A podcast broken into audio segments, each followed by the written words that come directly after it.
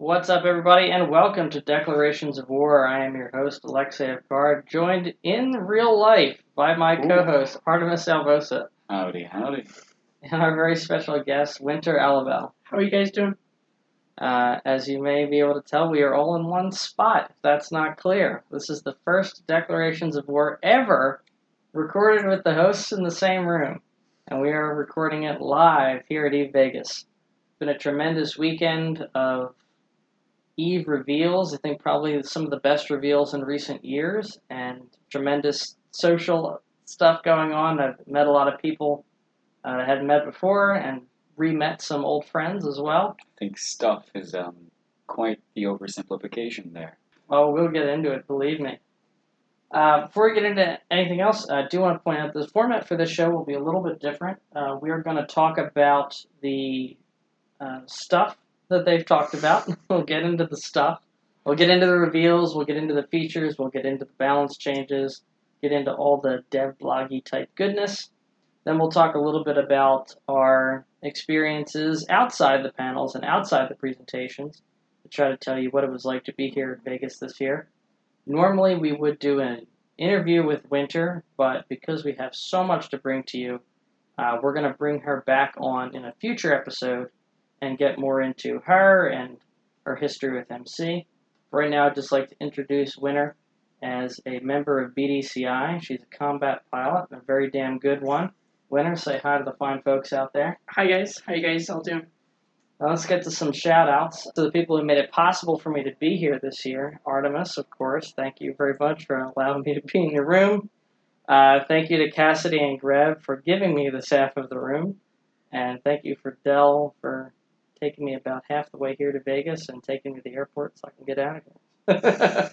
uh, without these guys, it would not have been possible for me to come. Just the way things worked out this year, I wasn't able to save up for Vegas like I normally would. So Nora family came through and made everything happen. So much love to them. My shout out is going to be to my courtmate Ed Silver. We made a, um, a, a bit of a t shirt commemorating a certain historical event in MC. and uh, his help in allowing me to design the thing allowed it to be the success that it was. So, shout out to you, Ed. I would like to shout out uh, to my alliance, Mercenary Coalition. Uh, it's been an amazing two years with these dudes. Um, we've been through uh, a lot, both heaven and hell, and it's the guys who log in every day that are with you every day that make this event so special. Uh, eVegas would not be Vegas without my alliance.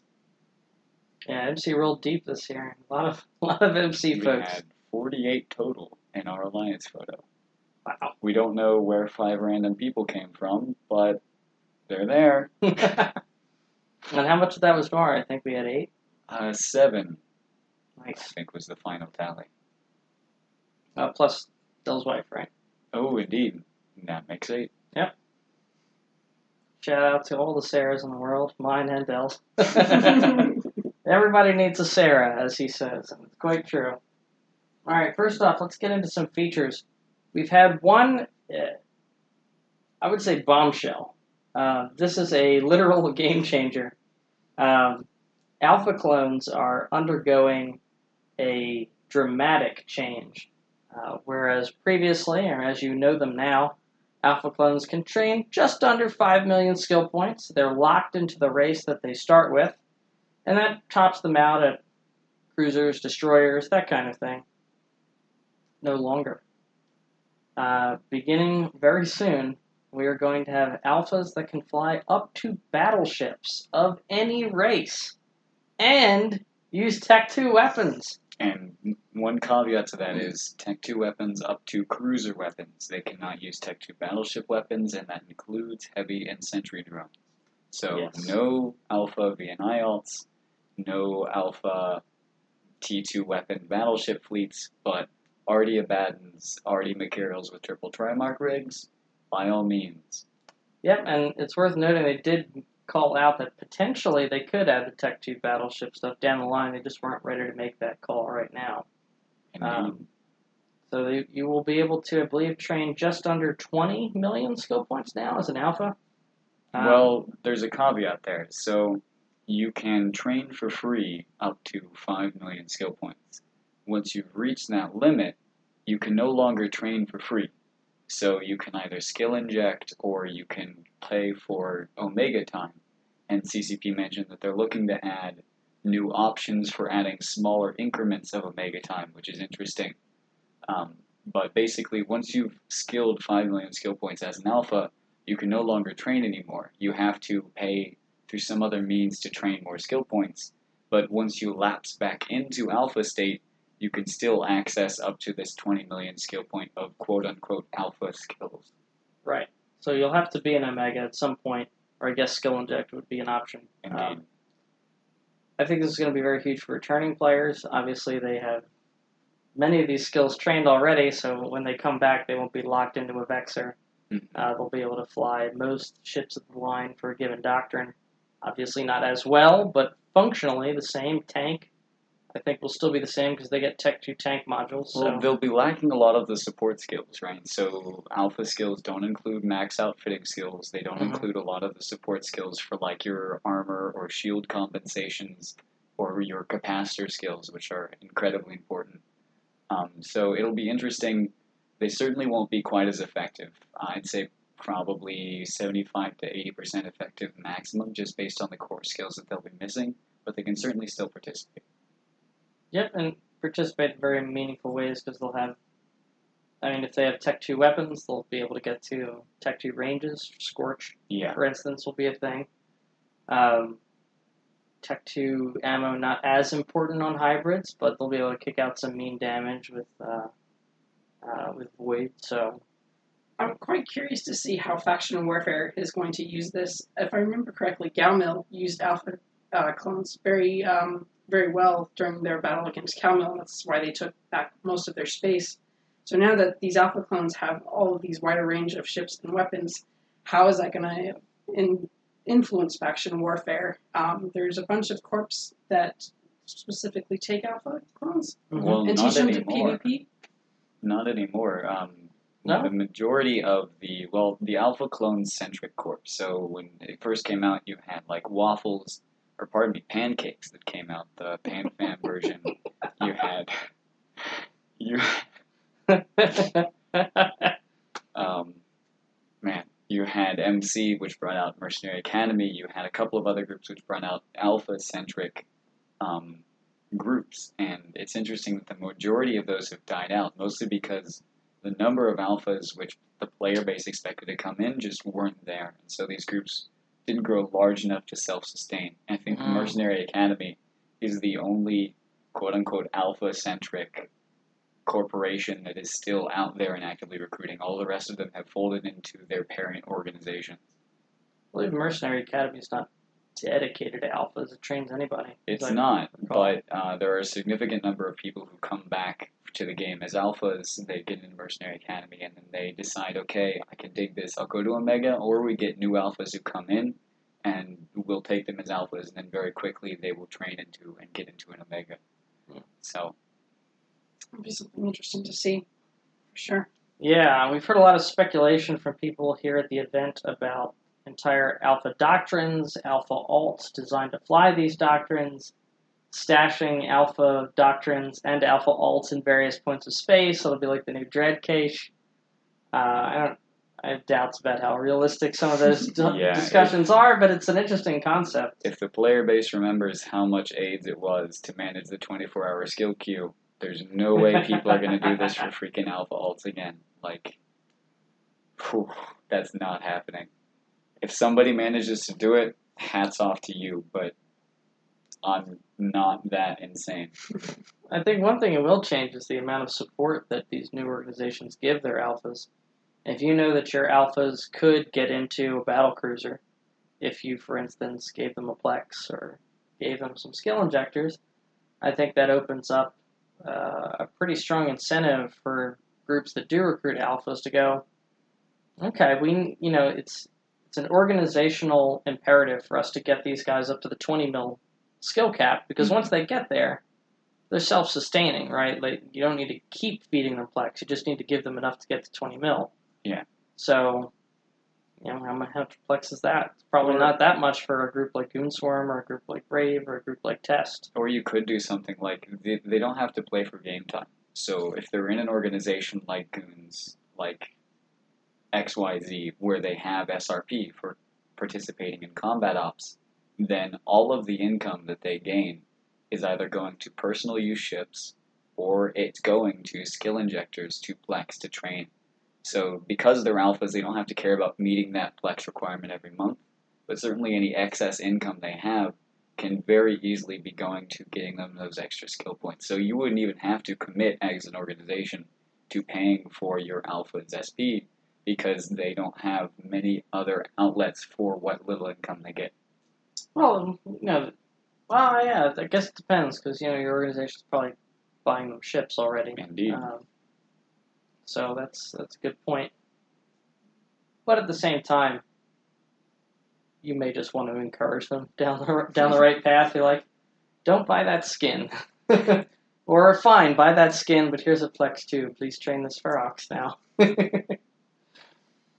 so I, I wouldn't be shocked, um, but I think it'll definitely have implications for returning players. Uh, definitely implications for Eve Combat. Uh, no longer Alpha is going to be in the throwaway tackle chips. You're going to start seeing them in line DPS.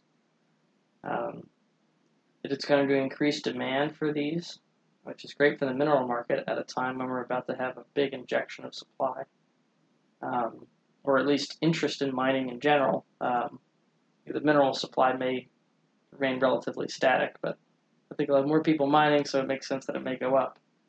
Uh, yeah, it's, it's going to be the age of T1. I think is the big highlight there. Uh, so that's the the groundbreaking change. That's the headline. We also had some other big releases. Uh, some of it just reconfirming things that have already been talked about, uh, particularly in the structures front. I think we should get into them anyway because they basically said all the right things to the Eve player base. Made some nerds very happy. Uh, they're changing citadels. They're adding an active and an inactive state. The active state will be if they're if they have at least one service module that is being fueled. If it's inactive, then it loses a timer and loses resistances, make that much easier to take down. Even if it is active, it's now going to be attackable all the time. So, sort of going back to the POS model. Uh, Winter, you've been engaged in some some Citadel combat recently. Uh, how do you see this playing out in terms of the tactics?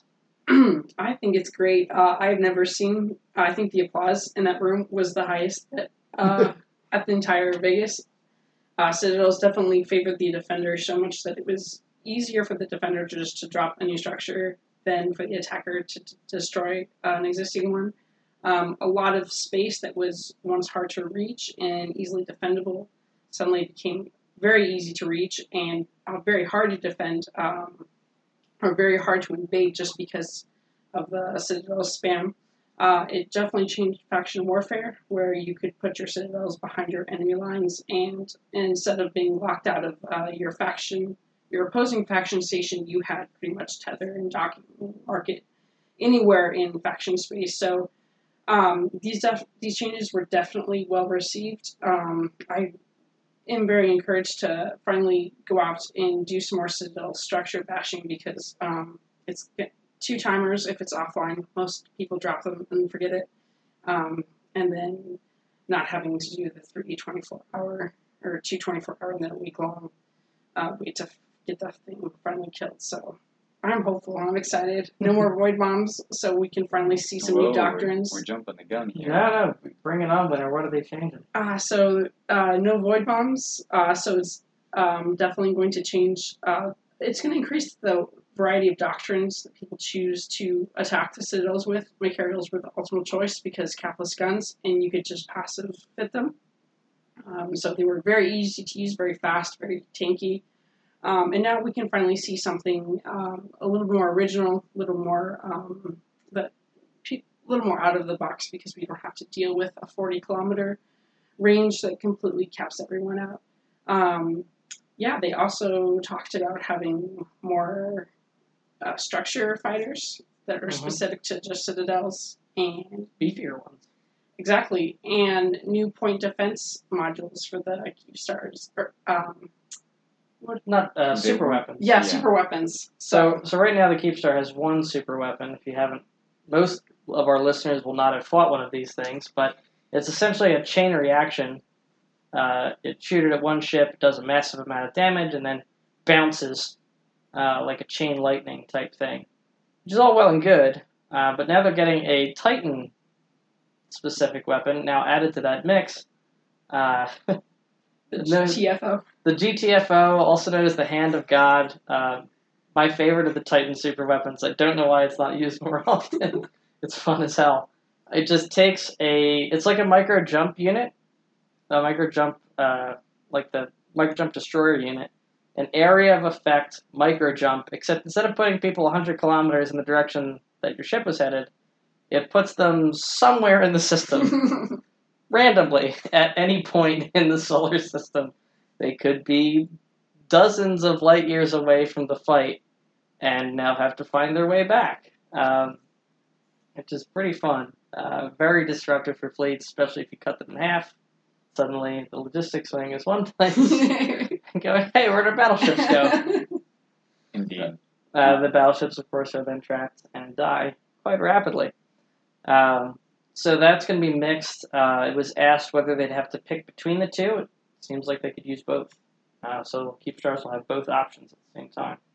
I think the most positive change in all of this was the inactive active states, just because it's really OP just to have this pretty much online dockable station anywhere, um, pretty much in the universe that is very hard to remove, and um, it's really too easy to the defenders and not enough to the attackers. So I'm really encouraged by the balance that they have decided to strike with it.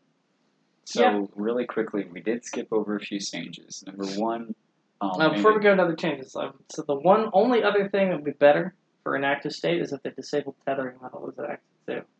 Maybe we'll get that down the line. That'd be nice. and they did specifically mention looking into that, but there was some reason which they could not do. So the the reason that they listed for not messing with tethering generally is because changes to the tethering mechanic to make it more restrictive uh, are really difficult to communicate to players. If you were to, for instance, add a mass limit, okay, I could tether with this one ship, but not this other ship. All these other ships are tethered.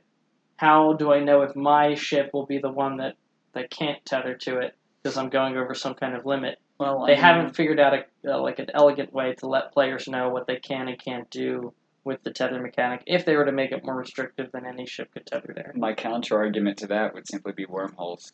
I mean, if you're doing a mass limit, you're literally talking exactly what wormhole mechanics are. So if wormholes you think are a good thing, then sounds like that's perfect to use for tethering as well. But granted, wormholes were supposed to be quote unquote spooky, so maybe they want tethering to be a bit more straightforward.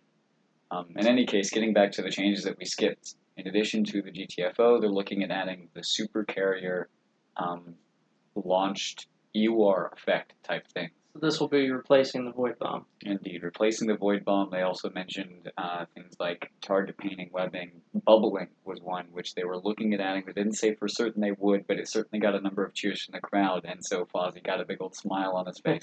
So I think it's coming. It seems positive. Yeah. Um, and then we mentioned the void bombs were going away. Moving backwards a little bit more, the timers. We mentioned that the first timer you can shoot it anytime, full 24 hours, exactly like a POS, exactly like a POCO. Moving a little bit away from what the POS mechanics were and towards the POCO. Now for the second, the armor timer, which is the one that goes away if your citadel is in the inactive state, if it has no online service module. This particular um, reinforcement timer will come out at a time chosen by the defenders. So when they anchor the thing, they'll choose a time at which, during their prime time, presumably, they want this second timer to come out, and then it will occur at least 24 hours after the initial reinforcement. right. So if they attack it at like 1200 and you set it to 22, it'll be the next 1200 and then 22 after that. So in practice, 34 hours. Indeed. So the maximum you could have is like 47 hours. The minimum you can have is 24. Yep. And um, then the final timer occurs on both the day and the time which the defenders choose. So once again, when they're setting up their citadel, they would choose a day on which they would like the final timer to exit, up to a maximum, which changes depending on the space that you're in. For high sec, it will be seven days. For low and null sec, it will be five days, and then for wormholes, to the joy of many in the crowd, it will be three days. so that is a very interesting change. Uh, it's actually one day for wormholes. One day, pardon Yes. me, yeah, three days total It'll for the three days, yeah. reinforcement and kill of a structure in wormholes. Pardon me, very good. Yeah, yeah. Uh, which is which is great for the wormholers. Uh, it seems weird that the it's going to be seven days for high sec. That seems like a long time. That would put it past the one week of war deck. You know, I was just thinking about that, how that was going, how war deck cycle would fit in all of that. So It sounds like you're going to have to war deck people for two weeks if you want to kill their citadel. pretty much. But uh, they did mention that this change will undo an exploit where you can essentially get two to three weeks of citadel vulnerability in high sec. So, step in the right direction. Indeed. Uh, still seems a little extreme, but uh, I guess you know if you want to attack citadels, you get to pay for it a little bit. Well, and one thing to note is the way that you would discover what these timers are. So if you're an attacker looking to shoot a citadel, you obviously want to know what time you're going to have to come back for the second timer before you kill the thing off or before you do the shield reinforcement. And then what day you have to come back for the final timer, again, before you go through the trouble of the armor timer. And CCP put out the ideas of maybe it'll be in the show info window. Maybe we want to have you hack the thing. So you have to be on grid and actively acquire that information. And maybe when you do that hack, it lets the defenders, the people who own the citadel, know that you've done this. So people can know if somebody's scouting out their structures and maybe about to launch an attack. Uh, they also And- mentioned possible interactions with the ship scanner. It was brought up by players, but CCP reacted very warmly to it, particularly Fozzie. So Indeed. that could be a direction they go. A little unclear still on the details here. And the reason I bring this up is now it means that when you attack is important, right? You mentioned it will take two weeks to reinforce the citadel in high sec, and what I would say to that is it very much depends on when you do the initial reinforcement. So if you do the initial reinforcement, if you choose your time poorly, then it will take longer, right? If you do your first reinforcement just after the date and time that the defenders have chosen for the final timer, then you're waiting a full two weeks minus one or two hours. So it will very much be uh, a result of the attackers choosing wisely when to attack that will give determine how long the defenders have to prepare or how long you have to keep a war deck running. Yeah, it's going to be interesting to see how that plays out. Um, I'm surprised they didn't have. Well, maybe they do have it, but just weren't willing to talk about it. I'm surprised they didn't have that figured out ahead of time, considering the patch is coming really soon. So it- maybe it's a fa- fast follow that they add more ways to do this, and maybe they just go with a show info window type thing and launch. It could just be that they're looking for player feedback. I mean, it's Yeah, something yeah. where if they went with just the show info window, then you got a vocal minority. Perhaps it's like, yo, this is like some super critical information. Why is it just being given out for free? Didn't that seem like something the owner of the structure would want to keep hidden? And uh, I certainly think that giving the structure owners a notification when somebody hacks the thing as sort of a warning, hey, somebody's about to shoot your stuff, is an interesting mechanic because it gives me one more way to annoy a bunch of people running around because the things are always invulnerable, which we should talk about. Uh, that always means vulnerable. that they can they're always vulnerable, so they can always point and scram. And uh, CCP mentioned they're planning on making changes to the scram modules. Yeah, they may tone down some of the strength there, but I hope not too much. Um, it, there's got to be a slight balance there, and that you want potentially to have some combat on these things. Like you used to be able to fight on top of stations, and Nullsec used to be a like bait people in the undock kind of thing. You still want to be able to do that and not lose your whole fleet. But at the same time, if somebody's fucking with your POS equivalent, you know, you want to be you, to prevent trolling. You want to have some consequence to that. They need to commit a little bit and at least be a little bit afraid they're about to die. So it'll be interesting to see what they do there and how they approach it, whether it's a strength thing or a range thing or something. Uh, but it does have to be manually activated. They're not changing that. So you still need to actually have a character. At least one person has to be there and knows what the, what they're doing, so they can come take control. gunning rights important. Yes, and so they can take control, take control of the guns, actually fight back. It's not going to be like a POS where it's always on. Even though POSes, the whole reason that POSes had automated defenses was because they could be attacked all the time. So that's a, a paradigm shift for CCP that previously they weren't willing to do this kind of thing because they didn't want to have a situation where you could be attacked without being able to respond. I think the key difference here is the, the ability of the defenders to choose a date and time at which they can set up and make their final stand. With Mhm. POSes, sure you had a window of time based on the strong timer, but there's no guarantee that you have a dude on to go and change that because again, there's role restrictions there within corp. And furthermore, it's a much shorter time span for defenders to prepare. Yeah, I, I like it. No, Yeah. overall, I'm I'm down. Uh, just want to say I hope they don't remove that feature completely because, like I said, a attacker should commit at least a little bit. Uh, as much as I would love to dunk people on the undock of their outposts, I realize that's not a power fantasy that should be allowed to go and check. On the topic of outposts, CCP mentioned the shift of the change from outpost to faction citadels Mhm. from the winter to quarter one 2018, which is interesting to note. Yeah, so we can get into this. They talk a lot about the timetable. Uh, uh, basically, have revamped the timeline for the structures feature, as they're calling Structures 2.0 now, in terms of a roadmap. This is the consequence for the player feedback actually being listened to. Um, you know, we wanted changes to how Citadel reinforcement was going to work, it came at a cost, and the cost was the faction citadels, basically the conversion between outposts faction citadels, has now been put off for an additional cycle. Still happening, but months later than anticipated. It's probably pushed all the um, all the structure related things back quite a bit. Uh, which is not to say that it's a, a bad trade. Uh, I think it's perfectly fine. Um, but it is something to keep in mind. Looks like the next thing on the roadmap after this are probably going to be some replacement for. Uh, well, actually, they named it specifically Cyno jammers, um, jump beacons, and one other POS structure that's escaping me, tied related to SOV. iHubs. No, that was so. The one you're talking about is Stargates, No, no, no. Well, Stargates may replace jump bridges and sure. the Cyno jammers. They said they would like to integrate into it as well, but I can't remember the third Possibly. thing, which they had. They said that there would be an administrative hub, which would replace a lot of the features of the iHub, Mhm. and then there would be Stargates, which would replace a lot of the features of the jump bridge. Where Cyno generators and Cyno jammers fit into that could realistically be in either one. Um, Indeed. if they put it into the Stargates, that would accelerate the rate at which they could remove POSes entirely because of the, the final structures before the removal. But does it make sense to have your Stargate be your Cyno generator and your Cyno jammer? Well, presumably, like the Stargates are combination of Cyno generator and jump bridge, right? That's where they go. As for Cyno jammer, I get your point there.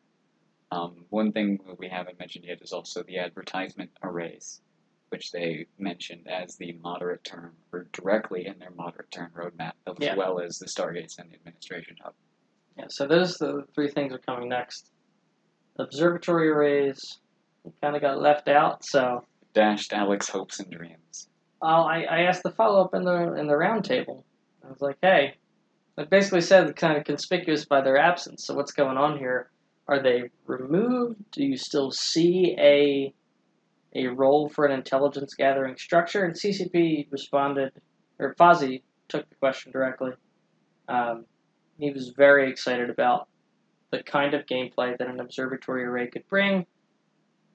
But, you know, especially when you think about the priority of removing POSes, uh, realistically, it's going to be after all this stuff that we've just talked about. Um, and it seems like the the billboards or the advertisement type structures.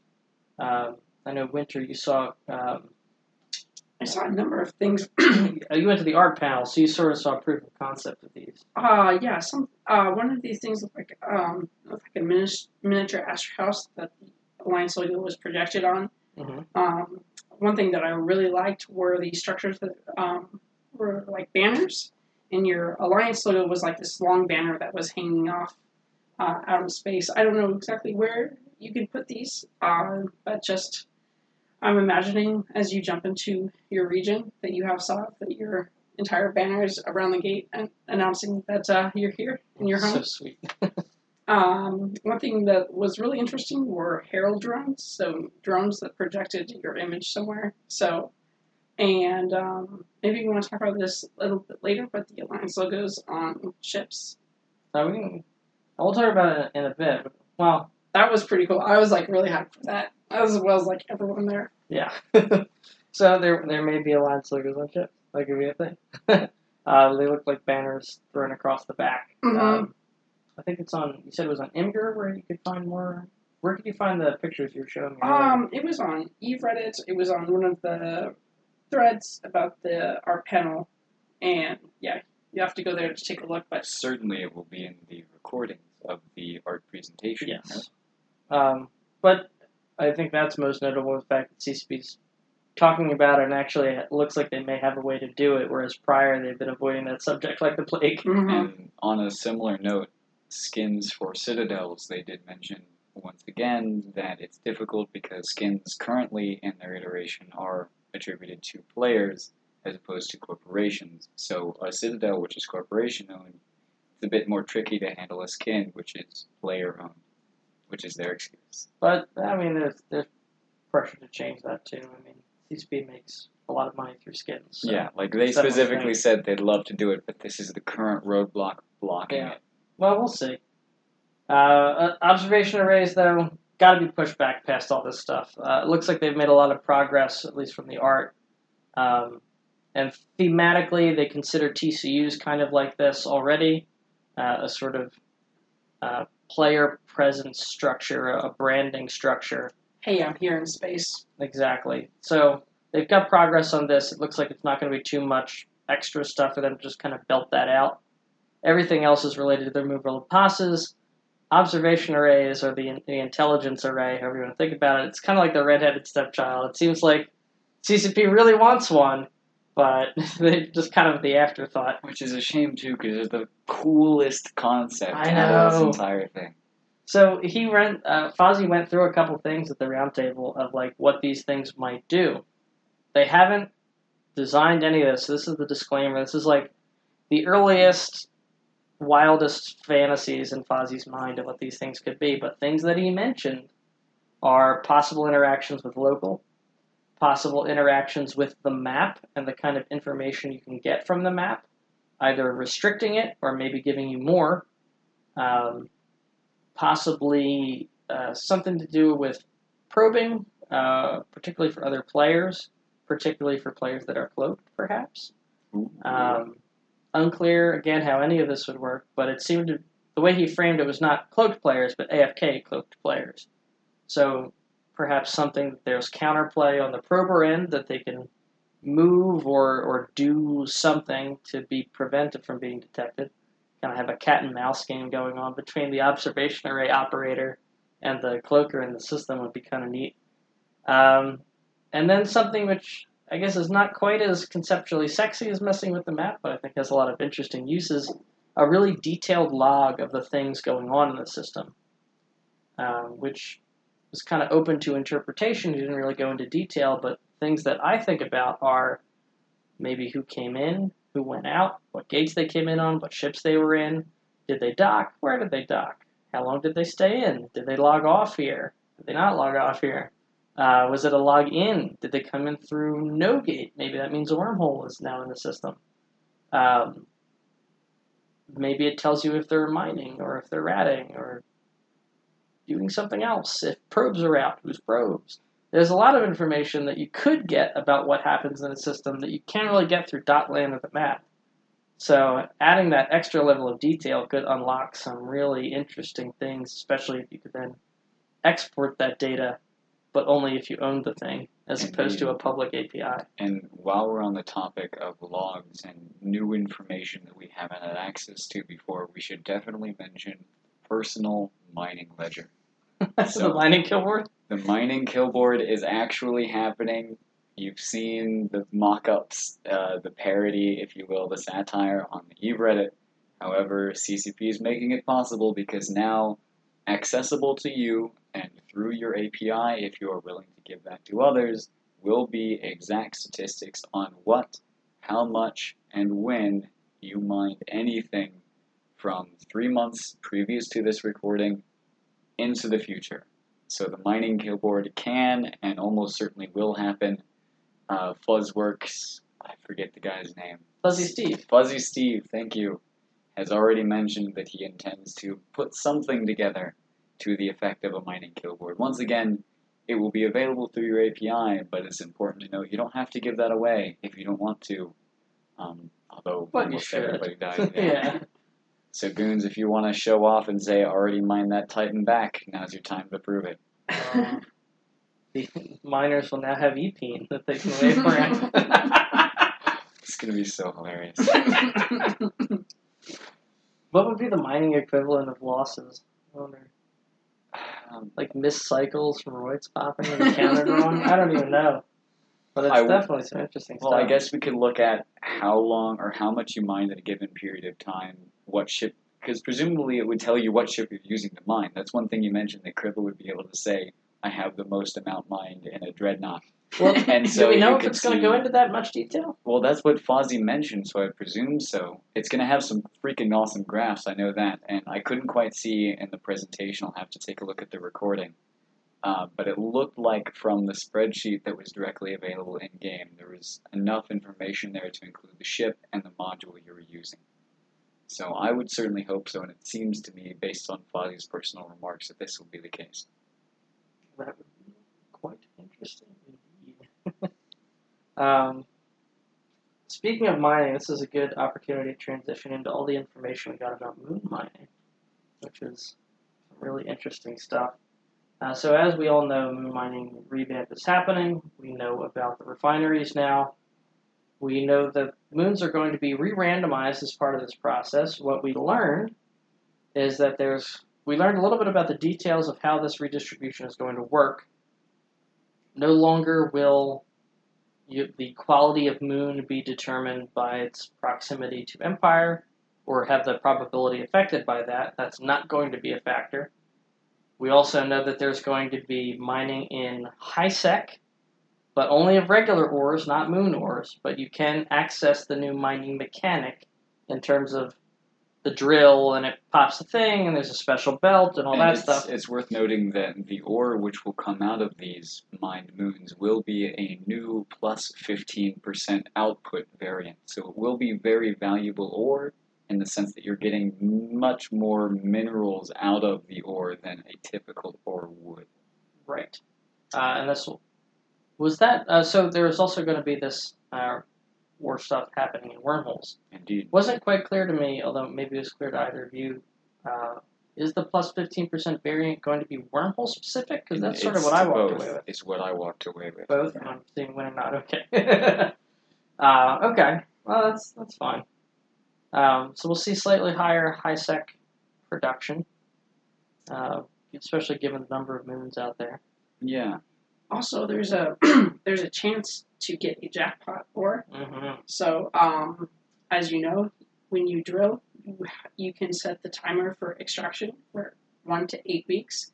Uh, but when you actually crack the ore open, there is a chance you get some special and very rare minerals, and that will be uh, you'll get notified that only when you ex- you pop it, and it will be a different color, different effect that Mhm. looks amazing.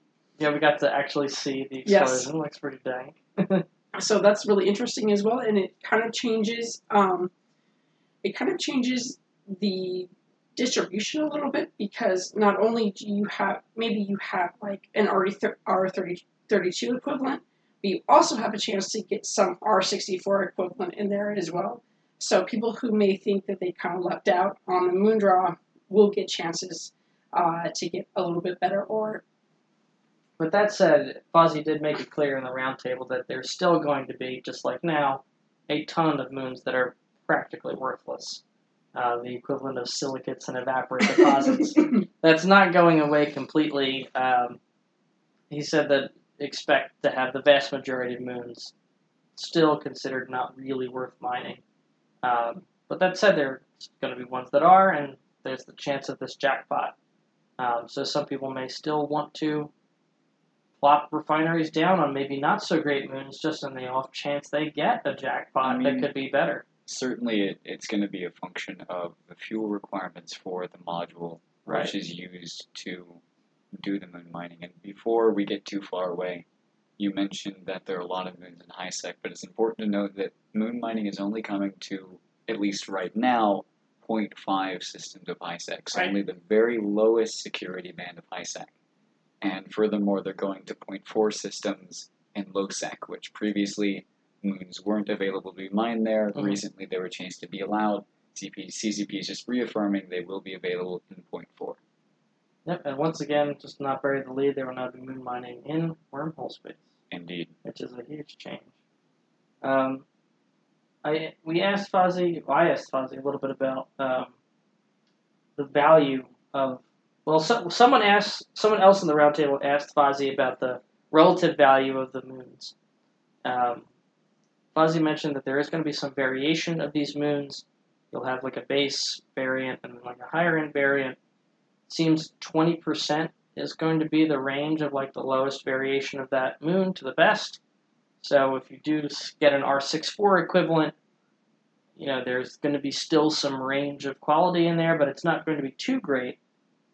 On that, I asked him about whether space might be too flat. There's only 20% difference between the best and not the best moons.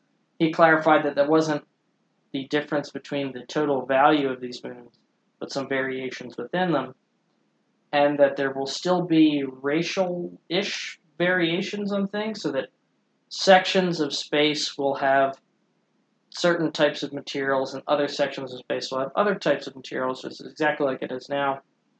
Um, and that because they're randomly redistributing, there is a likelihood, although obviously it's not predictable, that there will be a best region of moons, just because this is the one that happens to have all the good stuff uh, as determined by the market, probably. Or at least the good stuff in high enough proportions.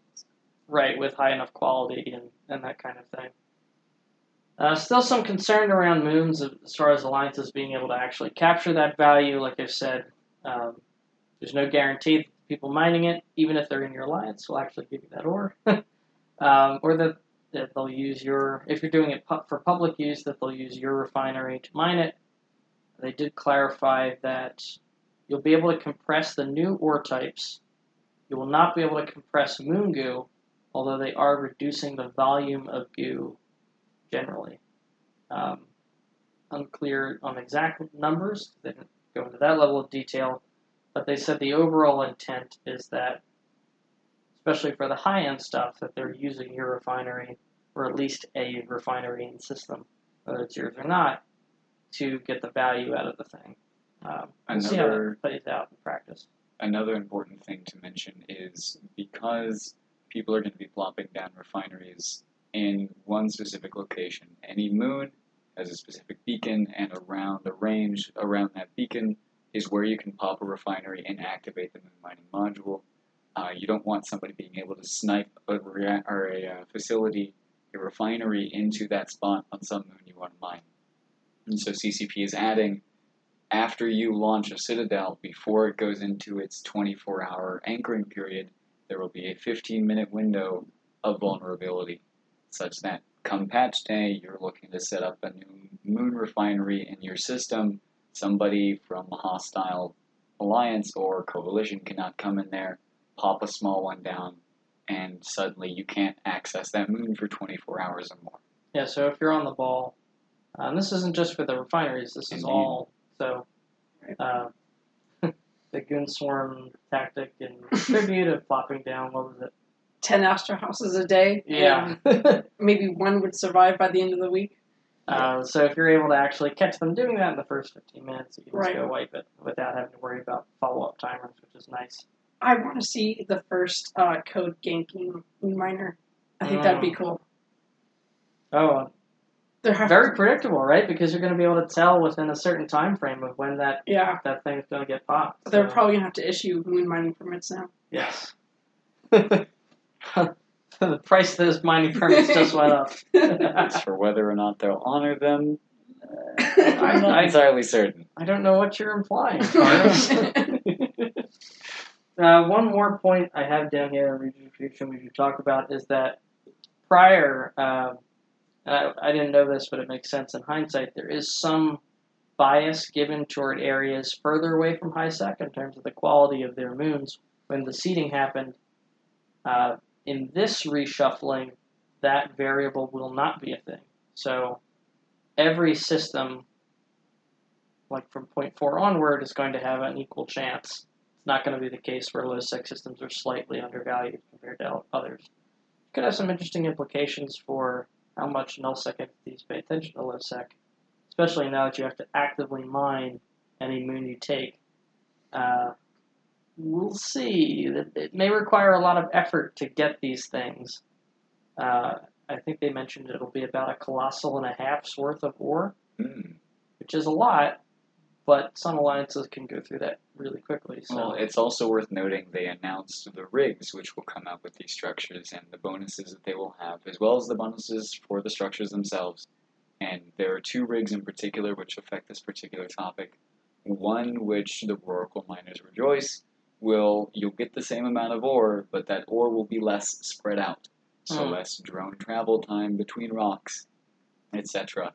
And the other one is there is a rig which will directly affect the amount of ore that pops out when this moon chunk explodes. So there is a rig which will directly affect how much ore you get out when you are moon mining. and another one which affects the time frame, extending it, Indeed. uh, giving you a little more flexibility there. Uh, it'll be interesting to see what the meta is for that as it plays out. Um, that's it on the, the moon mining structures. Let's move into the juicy stuff. Shift balancing. Ooh. Um, not a lot of surprises in the ship balancing thing until the end. They talked about um, the past that's going on for Lifeblood, which we've covered in the show. Uh, shout out to the Dragoon pilots or people that, people that wanted to be Dragoon pilots but knew better. It's arbitrator such a is cool finally- ship, but it's just garbage right now. cool ship concept. It's finally getting a little love. Uh, arbitrator changes. yes. What do you think are the impact of that? Um, definitely more fitting room, uh, longer lock speed. Uh, the Bellicose is going to get this as well. So the bonuses they get, the weapon disruption and target painters are finally going to pay off because they can lock a little farther out. Um, I was really impressed with how they did the balance in general. They weren't just going to change uh, random stats, um, but as you, um, Alec is going to talk about, each they're going to make each individual ship class shine in a little bit shine in each individual way, which I thought was really impressive. So, yeah, the ship balancing was way overdue. Um, Vexor's getting a little nerf, Tristan's Yeah. getting a little nerf. So, I'm I'm always excited to see out of the box fitting concepts and different fleets that run around. So, it's not going to be your standard standard uh, Gallente Master Race. It's much longer. Yep, I've talked about the need for more League of Legends style balancing of like tuning down ships that are OP in their class, bringing up ships that are underrepresented in their class. And I know a lot of people hate that Eve shuffles around like that, and I can understand why because you do invest a lot in doctrines. But at the same time, it, it keeps the game fresh. Definitely keeps the game fresh. Vexor is losing a 100 power grid Right. radically changes how you approach that ship and makes you kind of reevaluate the rest of the cruiser class. Right. If the Vexor is no longer the bar, what comes in? My personal pick after these changes is going to be the Omen. I think we're going to see a lot more Omen. Yes. uh, Now, what about the changes to the Omen makes you think that it's going to gain that top spot? Uh, well, their goal is to make it a lot more like the Omen Navy issue, which is one of the more popular popular Navy cruisers, especially for soloing. Uh, I think if you take the Omen Navy issues concept of a fast armor ship that's got like some flexible mid slots, and then you cut the cost away and make it alpha player. I mean, Omen Navies, I guess, are still alpha player accessible, but now like on a cost level as well. Uh, and then you take out the projection power of a Vexor, which can project damage out to 45 no problem. I think it makes a mid range kiting doctrine, like, say, an Omen with Tech 2 Pulse lasers with Scorch. Uh, suddenly it's that's actually pretty good. Um, Did they announce? And it's a nice counter to the Caracal, which has an EM hole. So Did they announce they're changing the bonuses? Because the big thing with the Omen Navy issue is its range bonus. That's what allows it to use Scorch and the like at long point ranges in order to very effectively apply to small ships. You can utilize range to decrease transverse in order to apply better. I think it's just making it faster. Okay, so faster is sort of allowing you to do it, but certainly the range, you don't have as much flexibility as the Omen Navy issue. No, not quite as much. I mean, the Omen Navy issue is still going to be strictly better, but the, Gotcha. the power gap is, is shrinking quite a bit. Uh, I think they're also giving the Omen a little bit of fitting love, if Mhm. I recall right. Yes. So that's going to actually help tremendously because the Omen it's, it's really cramped. One of the reasons to go Omen Navy issue is that you can fit your full rack of pulsators, you can fit a micro warp drive, you can fit a cap booster, you can fit a repper, whereas you can't do all those things with the regular Omen. Right, and the Vexor is not going to be the go-to for. I mean, you can pretty much do shield drone kite. You can do neuts or blasters or rails in the highs. You know, you can do the triple reps. So people are going to have to make some really big decisions on how they want to fit it because they're definitely not going to have that fitting room anymore. I think the Buck standard low sec dual rep neuts in the highs fit. The neuts in the highs will either be downgraded or go away, but other than that, your dual rep fit is safe. Your 1600 millimeter plate fit, that's probably going to have to downgrade Yeah. the tank a bit. Triple rep fit, it breaks my heart. That's going away as well. Yeah, triple rep will be done. Plates, I think you'll still see some 1600 plate fits, but their offensive power will take a big hit because they're Right. not going to be able to do full size neuts anymore. Um, which, you know, you could argue, and I, I guess FCs will argue whether that's like the core draw of the Vexor or not. But Winter makes a great point that they're actually going to have to decide things now. Do I want to optimize my Vexors for offense or defense? Because you can't do both anymore. Right. Uh, I still think the Caracal will probably need to tune down at some point. Um, it just does too much too well at the moment. Did they give any hints on whether they're still interested in implementing the rapid light missile launcher range? they changes? actually discussed this directly. I don't know if it was during the presentation or during the Q and A, Hmm. but they actually said no. They're not No. planning on touching rapid lights. The reason why is uh, they just had more time with them and decided that the better approach would be to go after certain specific ships that seemed OP with them. They mentioned the Orthros specifically. But as a weapon system, compared to the other weapon systems available, Rise specifically said it just doesn't feel out of place like they thought it did. Rather, there are specific ships using it which feel a bit too strong. I would So name the Orthros and the Caracal. How about the heavy missile and rapid heavy missile changes? Was that included in the no? Did they give a reason why they're also not doing them, or did it just not come up? Uh, did not get mentioned. Mm, And again, I think that's a better approach rather than saying, "Hey, we're just going to nerf this entire weapon class." We're going to we're going to instead look at each individual ship, judge its strengths and weaknesses, and make our decisions based on their. That way, you don't wipe out entire class ships in one Yeah. single go. Well, I don't think it. The reason that I like the change to begin with is I don't think it nerfed the entire weapon class. I think it nerfed using the weapon in it not its intended purpose. Right, with the range bonus, you could have rapid light ships such as the Cerberus using a hundred kilometer range with the rapid lights. It wasn't serving the quote unquote anti tackle purpose. It was serving as basically just another high damage, great application weapon system. But if you remove that range bonus, then suddenly they are strictly dedicated, very good anti tackle weapon systems instead of all around just great application, great damage. But that's a to me that's that sort of would fall under what Rise was talking about as far as going after ships. So you can make a change to that ship's bonus that it no longer applies, rather than tune down the, the damage or the flight time or the well, whatever. they, they the weren't planning on itself. making damage and flight time changes, were they? Apart from the reload time. Well, I mean, I'm talking about balancing the weapon system in general. Oh, okay, I got you. So that's like that fall that I think that falls squarely within their approach. Whether or not they'll actually do it, I, Mhm. I don't know.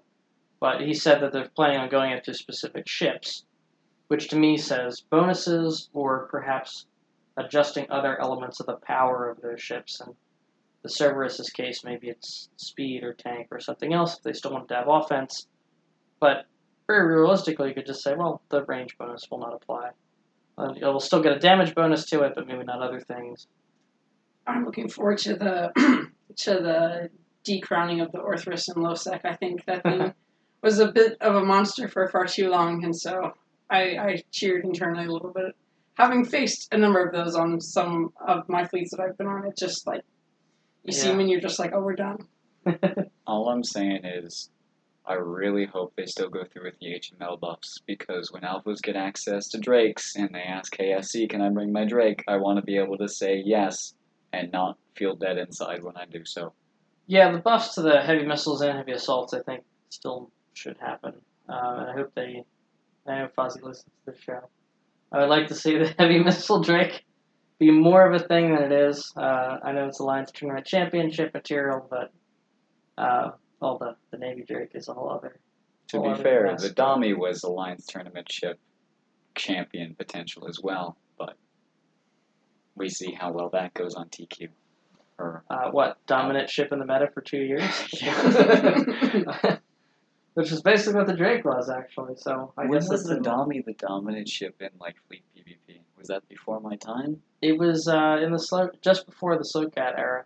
Mm. People were doing the slow cat concept, but with dummies instead, I heard it especially was in like high sec. I heard the Neut Domi was a thing with the Russians for a little bit, but I didn't know it was a widely prol- proliferated thing. Yeah, just super tank dominixes with sentry drones, and then do like sixty of them on grid with your Poco if you're RVB or Ah. Eve Uni, and then no one can move you.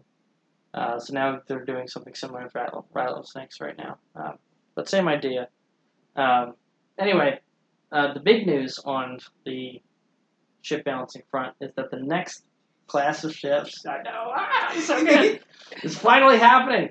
HACs and assault frigates are getting a balance pass. It is confirmed. It is in stone. it's straight from Fozzie and Rise. They agreed that this is happening, so this is definitely going on. Uh, the much waited and much asked for on this show balance pass the HACs and assault frigates is going on. Uh, it's going to go in a couple different directions. Uh, they said that they're not looking to completely redesign the purpose of the class.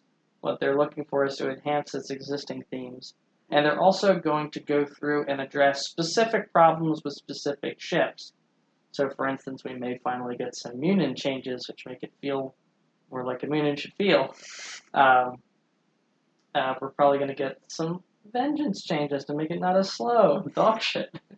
Um, they specifically said assault frigates in general will get some kind of speed buff. Um, Before we go too far into the changes, I think it's important to note the role which CCP identified for these ship classes, which was tanky and fleet PvP oriented, as well as. Did they mention anything else of note? I think that was Um, it. No, those were, were two things. I, I think that makes sense. Uh, assault frigates and certainly HACs. HACs really came into their own when, um, what you call it, uh, uh, the Zealots came out, the AV Zealots, the fist. Um, and that was like a, a huge innovation from Pandemic Legion, changed the face of PvP forever. Uh, honestly, the impact of them making structure tanking a viable nullsec doctrine cannot be understated. The effects of which are still being felt. Uh, so shout out to the the PL theory crafters there. Um, but yeah, the the main draw of them was that they had decent projection, not great, but they could tank ridiculously well because they moved really fast with an afterburner and had very low signature radius and had very high resistances.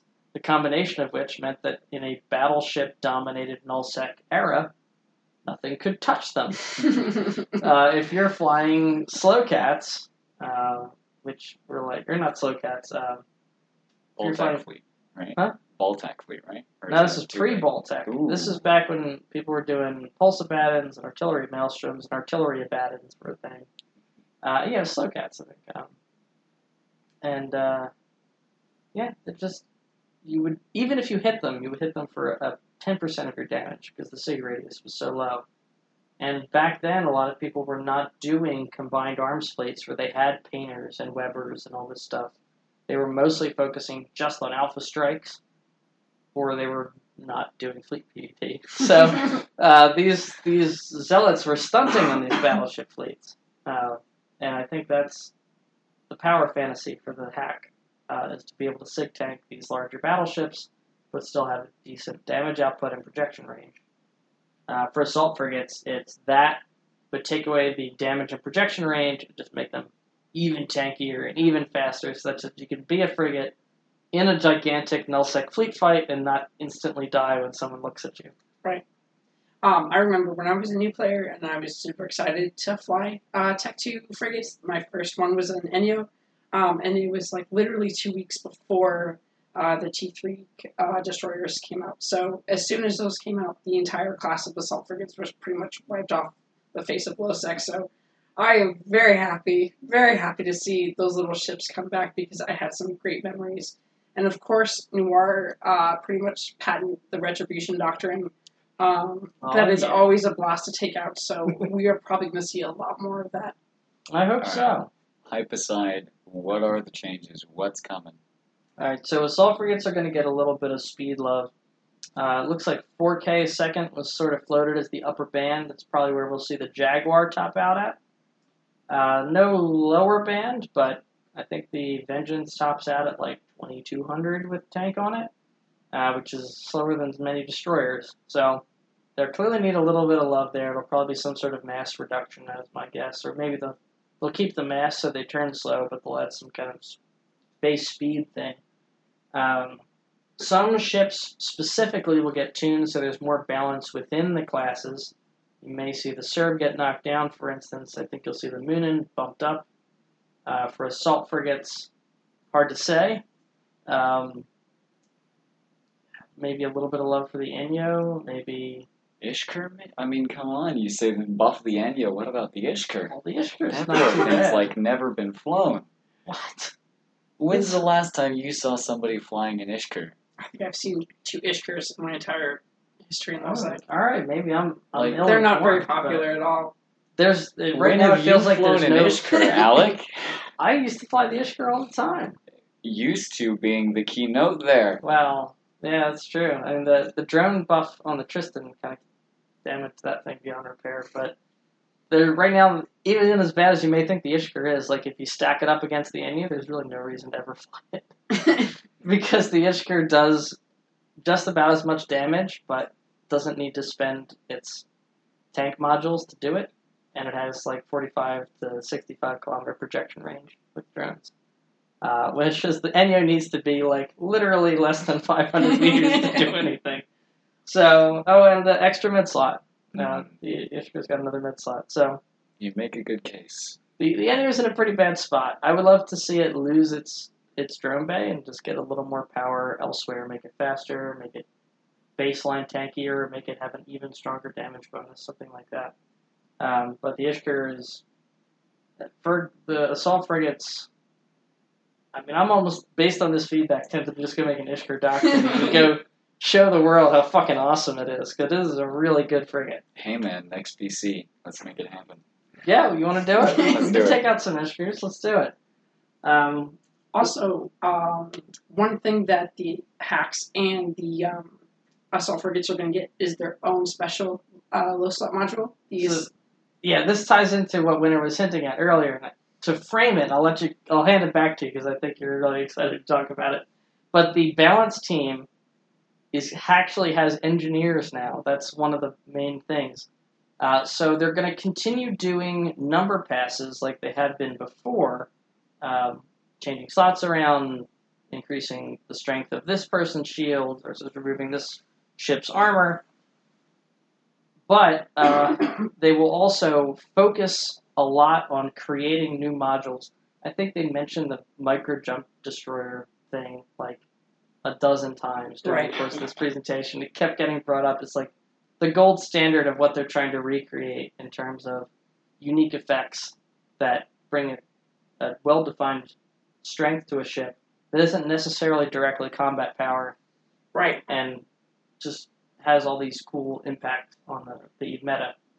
So, they're creating a new module. Winter, tell us about the module. It will be uh, an assault damage control, and it will be a special damage control that can only be fitted to assault frigates and um, assault cruisers. Um, there will be a Tech 1 and a Tech 2 version. uh, it will be an active module. So while it is passive, while it is not being in use, uh, you get, I believe the stats are slightly lower than the Tech 2 damage controller. Yeah, but not that much. Not that much, just a few percentage points lower. However, when you turn it on, you get an 80% across the board damage resist profile, um, which only lasts 20 seconds and it has a two minute cooldown. So this is the perfect for FC on being yellow boxed what do. Um, and yeah, only these two classes of ships will get it. So I'm so curious to see how these things are going to be used, especially um, suicide tackle hmm uh, in AT tournament, um, just suicide tackle in low second no sec in general. So or even like tanking guns, things like that. Quick Yeah. clarification question: When we say eighty percent resist profile, I was just gonna bring this does up. Does that mean there the module will give you an eighty percent bonus to your resist, or does it mean everything that's below eighty percent is suddenly at eighty percent? So it's an eighty percent bonus to resist, just like any other resistant module. So okay, that is like huge. passively, I think it'll be like twelve ish, or I forget the exact. I think number. they said it's like what the T1 damage control is right now. Right. Like Sure. meta zero is where it's going to be at. So it'll it'll be low, like probably in the ten to twelve percent range. Right. But when you activate it, it will become an eighty percent module, as if you had an eighty percent hardener on yes, uh, for everything: shield, armor. Uh, not in structure though. I think it's only a thirty-five percent bonus to structure, perhaps. but but that's still pretty significant, especially in Gallente ships. Um, so it's way out of the box. It's like Yeah. nobody thought about this, um, and so I'm really excited to see how people are going to use this because we have this brand new toy, just like uh, Tech Two Destroyers got their own micro jump unit, and we see every day how different alliances use those. So I'm super stoked. I can't wait to try them out. My favorite part about this, just design wise, is that it factors in so well to the power fantasy of these ships, where the, one of the main drawbacks of having a, a HAC versus, say, a Tech 3 is the lower amount of hit points. Tech 3s have six figure hit point capabilities, HACs not so much, except for maybe the sack if you super tank it. And even then, you're really pushing it, kind of defeating the point. Um, so, one problem is if you get webbed and painted, like you remove the sig tanking capability of it, you just get blown through. But now, uh, because your resists on that are still pretty good, like you can buff it even that much more, take massive reduced damage for the initial couple volleys, get time for your logistics to lock you up. Yeah, And now you you've caught reps on something that has really high base resists. Uh, unlike your hit max hit points doesn't matter as long as Logi is able to lock you, and you're not instantly popped the next time gun Right. cycle. So you're massively increasing the survivability of these things in fleet combat without creating this oppressive, unkillable monster because it only lasts Right. for 20 seconds. right. Um, And this will have this great use in plexes uh, in low sec. If you have to throw off a tackle to warp out, you have 30 seconds to do it, and you can be free to go. So that that will be very interesting to see as well. Well, it's it's interesting that you mentioned that. I thought you were going somewhere else when you started that statement. We discuss very explicitly that CCP thinks, or their design concept for these classes is fleet PvP tanky ships. But we have to remember that these ships are used elsewhere apart from those scenarios. And one place where assault frigates are used is faction warfare in these Right. plexes. And most of your faction warfare frigate fights, even including assault frigates, T3 destroyers, one, two minutes max. So if you have a ship, such as an assault frigate, which is going into this plex, presumably it's going to be like a 1v1, 1v2 scenario if things are going according to plan, and they suddenly have the ability to take 20 seconds, which is a huge portion Yeah. of this very small flight window, and be essentially invulnerable. Like, that is huge as far as changing the meta of faction warfare plex fights, at least for the solo PvPer. I mean, assault frigates are going to be really strong duelists now. There's, there's no getting around that one. You have to. I presume there will be some sort of visual indicator with this as well when they activate it, because that would only make sense. You're going to have to identify when that happens and I mean, kite them out for suddenly like be 20 doing seconds or less something. damage. How do you miss that? But Can you imagine fighting a blaster and you know that has you scrammed with an 80% resist profile, you're not going to walk away Especially from that. once it gets a balance tweak to be a little bit more powerful than it already is. Yeah, you're not going to walk away. But I think that's good. I mean, I don't think a, a Navy frigate should lose or should beat an assault frigate like that would, unless there's, like I said, some sort of kiting or pilot skill, like straight head to head, point blank range fight. I would expect the Tech 2 assault frigate, which is designed to be a brawler, to beat one of these specialty ships. So that, that makes sense to me. I think the real question is how our destroyer is going to fare. But then again, a bunch of destroyers just got buffs with the Alpha Pass. So we'll see how that plays out. And even if they are OP and destroyers are not countering them very well, it gives an opportunity for the balance team down the line to figure out uh, maybe a module that really buffs tracking and damage against frigates that now get on destroyers. Who knows? Um, so this is uh, very exciting stuff. Uh, also, real quick, we want to mention we don't really have a lot of details on it, so we'll just do it in passing. But uh, they're talking about a turret tiericide, which will, in part, include, at least at this point, adding Tech 2 ammo to faction guns, which could have some really interesting fitting implications considering how much less grid those things take. Uh, so we may see some increased demand, especially from older players, for these guns, which previously people never really touched because you couldn't get the damage buff from Tech 2 weapons. You couldn't get the range buff from the Tech 2 ammo. Uh, let's move on to Resource Wars. Uh, did either of you two make it to that panel? I did not. I was asleep. I did not either. I had a feeling not many people would, so I made sure that I went. Uh, I was actually really surprised at how impressed I was. Mm. Um, okay. The amount of thought that went into Resource Wars, I maybe I just really did not give CCP enough credit because when they first put it out, I was like, "This is so dumb." It's another. I thought it was like another agency thing Yeah, where it's gonna pop up and you're gonna X out of it and then go on your day. like why would you do this? Why would you do this thing? It's like just kind of replacing mining missions. It seems pointless. Uh, actually, no. Um, it's going to be a direct continuation of the tutorial, basically, the new player experience. So you will go from completing these new player agent missions to getting fed into resource wars, which will pair you up with other players to do them.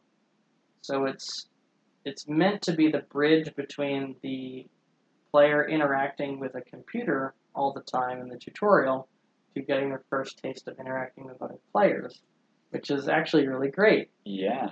Uh, and they're not going to force it, force it, but by design, it will be pretty obvious that you should be talking to each other, and there will be a chat channel for people that are participating. So you could easily imagine people starting getting into voice comms with each other, potentially trying to form fleets, finding out that fleets exist, uh, which is not something that's in the tutorial at all. Um, as a new player thing, uh, I am very excited for the recruitment implications of this. I've already talked to my recruitment guys who are like, yo, patch day, we need to be up in here talking to these new players, walking them through how to, you know, how to mine, how to fly these combat ships. Uh, and let's, this is going to be a great opportunity because our recruitment process is fleet up with us, fly with us for a while. And if we spend 30 to 60 minutes with you and, you know, we're not tearing our hair out trying to deal with you, we're not ashamed to be in fleet with you, we're probably going to get a recruitment invite. So this is basically like we're interviewing players as as we're flying through these missions, which is really exciting. And I, I hopefully a lot of other uh, new player groups take the same route. It's super clever to me now that they're requiring both the mining aspect and the combat aspect. Mhm. So now, not only are you coming out of these missions where previously you could go into mission running and there would be not much an introduction to any sort of PvP whatsoever. Missioning is completely different from that. Or you could go into mining. Now they're merged together and it's getting you into the social aspect. This is incredibly clever. Like, wow. Yeah, it's uh, remar- like I said, remarkably well thought out. I was, I was surprised, so I could actually see myself now doing this, not for any monetary gain, but just simply to meet other new players and potentially get some recruits. So the details on how it works. They're going to be What's all over the fucking place, apparently. like, Okay. in almost every system, apparently, in high sec, or at least a good chunk of them. Mechanics of accessing these sites, like as a, a recruiter such as yourself, can you get into them freely? How's Yeah, that sort of um, work? It'll be levels 1 through 5, Okay. and you access the higher levels through grinding standing for them. Mm. Um, unclear if you're interested in recruitment of like whether the higher levels will be valuable because presumably those players have have been around for a little bit. Mhm. Um, we'll have to see how that plays out. Um, but it may also be the case where people didn't want to join other corps and they've just continued on with this feature, and you catch them at the right time. So Now, higher levels mean more difficult rat spawning and more valuable ore, or more ore, or what's the deal there? so the ore will never leave the site. That was an important thing. Oh, that's right, you turn it in. You turn it in in the thing. Mm. So it's not going to touch the mineral market at all. They're planning on doing a whole bunch of experimentation with mining and values and rates, potentially stuff like uh, area of effect thing that massively increases your cycle time. Like they don't have to worry about balancing it to the Eve economy or the wider mining mechanic. So they're free to do a whole bunch of crazy shit. Um, so you, the main like value of it is you get some LP and I think maybe some ISK, but not a lot. Um,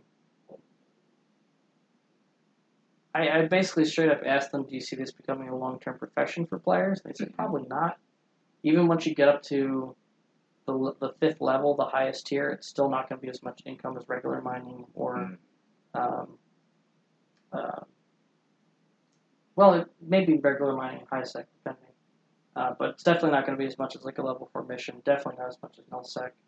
So there's going to be pretty strong incentives, especially when you consider these players are going to be interacting with each other. Like, hey, did you hear about this this null sec thing? You probably can make a lot of money out there. You might want to think Yeah. about it.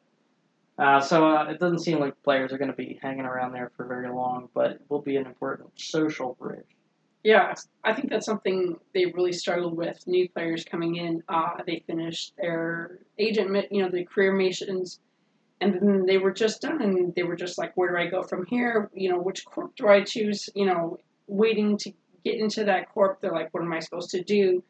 Um, so this will give them uh, a couple weeks to try out the game, to talk to people, you know, get this all this information in these like little bite-sized packages for them to digest and be like, okay, once I get done, this is what I want to do. This is where I want to go. This is where I want to focus on, and hopefully, um, kind of cut down those months when you start and when you actually get into a corporation and get into the grind of Eve, uh, just feeling lost and just kind of wandering all over the place without anything to do.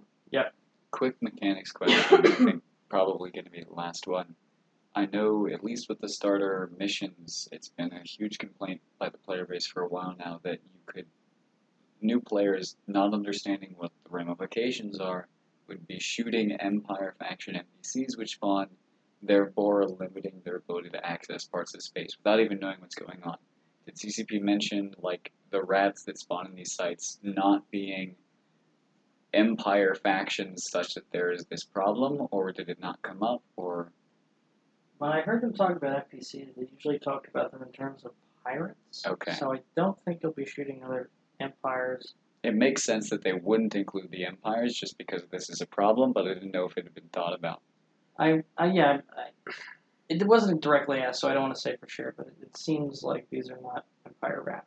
Okay. Um, Also, um, one thing they did mention, and I'm not sure if this is part of the resource wars or a part of the faction outpost, but there will be pirate outposts in HiSec um, as as part of I believe it I believe it is the resource wars.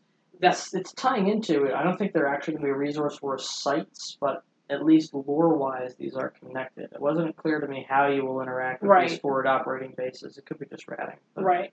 So we would see like these Guristas outposts in whatever uh, the appropriate Guristas region of HiSec. So that's something uh, they will be introduced to as well. Yeah, Is so they announced and the Blood Raiders, Blood Raiders, are yeah. expanding.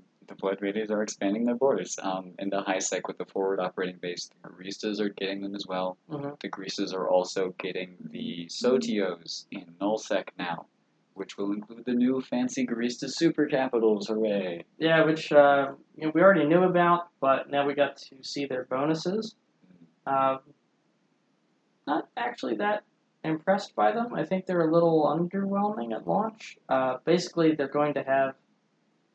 If you're familiar with the to subcaps, the idea is they get a smaller number of really higher powered drones. Right. Same idea here, but for fighters. So the dreadnought will have fighters. Uh, the carrier, or the like, what you call it, the the Titan fighters. Uh, everything has a fighter now. Uh, and the idea is these are much smaller numbers of fighters that are way stronger. But I think the number of fighters is too small. Like the Dread only gets one. That's double strength. That seems weak to me. I mean, the way I think about it is this. Every alliance has got that special snowflake who wants to have their shield super. And now that special snowflake will not be able to resist the novelty of a Titan with fighters. So, no matter how actually useful or beneficial these things are, the demand will be there because these special snowflakes exist. If there are shield capital alliances, I highly doubt that they will be utilizing these in any great degree. But special snowflakes will love the novelty of them. A dread with fighters, man. That's you can do some wicked stuff with that. I would love to see the Niga Noiser or what's the other Russian from Visor Reloaded who posts videos all the time? Big iBeast. Miker. Oh, Big Miker as well. He used to do some hot red stuff, but somebody going out in a rapid torpedo launcher faction thing with fighters that can help them deal with frigates or something. That's going to be an amazing video. Yeah, I mean, I, it, it's there. I would just like to see more. Like the rattlesnake gets two drones, the Gila gets two drones, the worm gets two drones.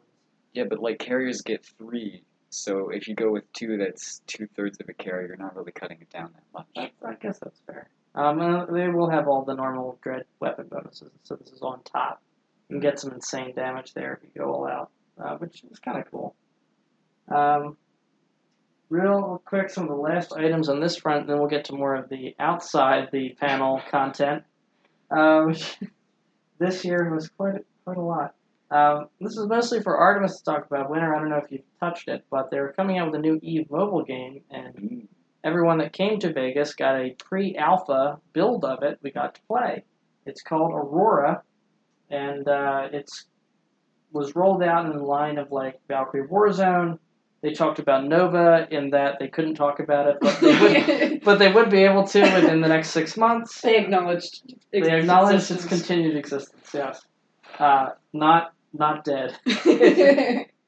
Uh, Razor has been found.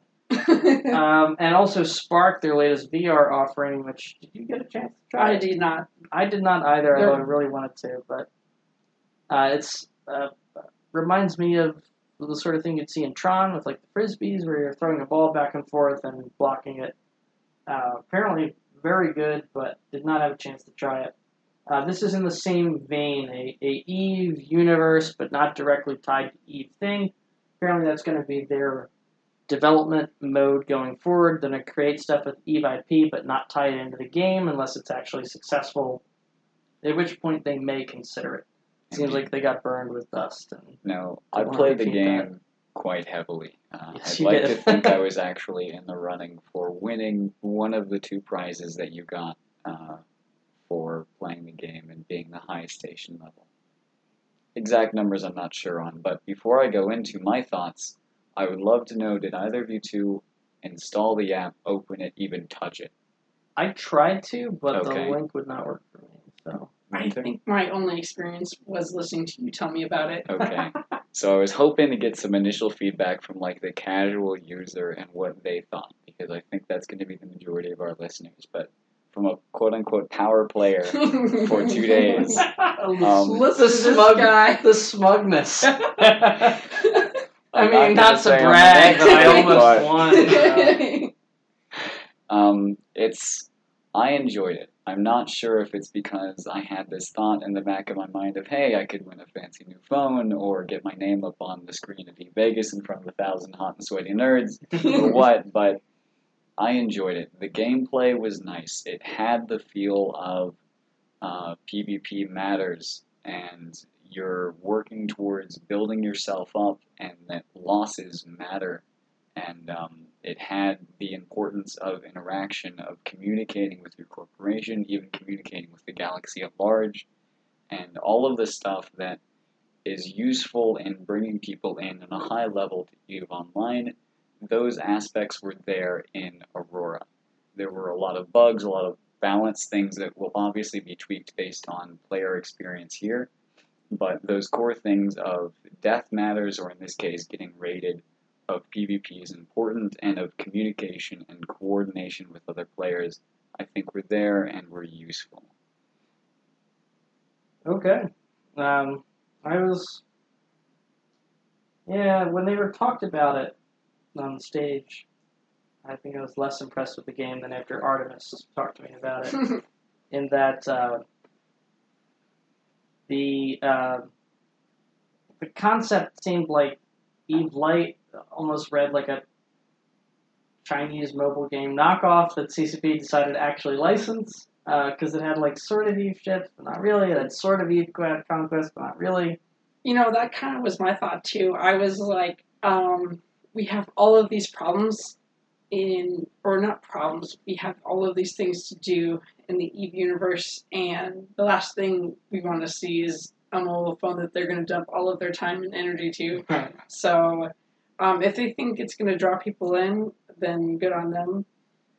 I'm I'm still on the fence. I would like to see more, uh, continued more development into Eve Online, just polishing up some much needed areas. Or Well- hell, having better mobile integration with the actual. Oh my gosh, like- an actual Eve app would be amazing. So they technically have it, and they claim that they've fixed everything, and they. You are now able to successfully send Eve mails, which is I haven't I haven't been able to access my mail in months. Like, does the receiving mail actually work now? That thing's been broken apparently, forever. but Okay. I haven't had that much opportunity to test it since I re-downloaded it. Um, I just haven't. I've gotten some mails, but not enough to say if it's coming in consistently. It feels like it is. I haven't really tested it, tested it, but um, You know what I would love? Like an Eve Light mobile app where you could it's set to whatever station that you are your capsule is docked in you could accept contracts, you can make contracts. You could have perhaps do market all from like your tablet, like you're on a train, people who have to travel a lot. So in other words, Update Eve market nerds are phone. never productive at work. Right, right. Exactly. Exactly. That that is my goal. basically everything shy of undocking. Yeah, pretty much. I would, yeah, I think that would be amazing. So, getting back a little bit to comments about Project Aurora, your comment on you don't want CCP wasting resources is interesting. Uh, in playing the app, obviously the developers were very interested in answering questions, getting feedback, and things. And one thing I noticed is this project is a collaboration with a non CCP game developer, which is the first time Right. ever, PlayRaven. And PlayRaven, they stated their goals in CCP Presents, and so you can go watch that if you're interested in them. But one thing which was very distinct when playing is there were very few CCP devs playing answering questions and getting feedback. It was almost exclusively PlayRaven folks. So if I had to guess, the majority of CCP's involvement will be managing the uh, IP because And obviously brand. this is Eve Yeah. Online IP and Yeah. brand, and then sort of the core things which make Eve great, like I said, the community management, things like that. I think CCP will have some input, but as far as developing the game itself, I think the majority of that will be handled by PlayRaven, from what I could tell. So I think a That lot of sense. players' concerns about development time being pushed to other things, it won't be an issue, at least from what I gathered.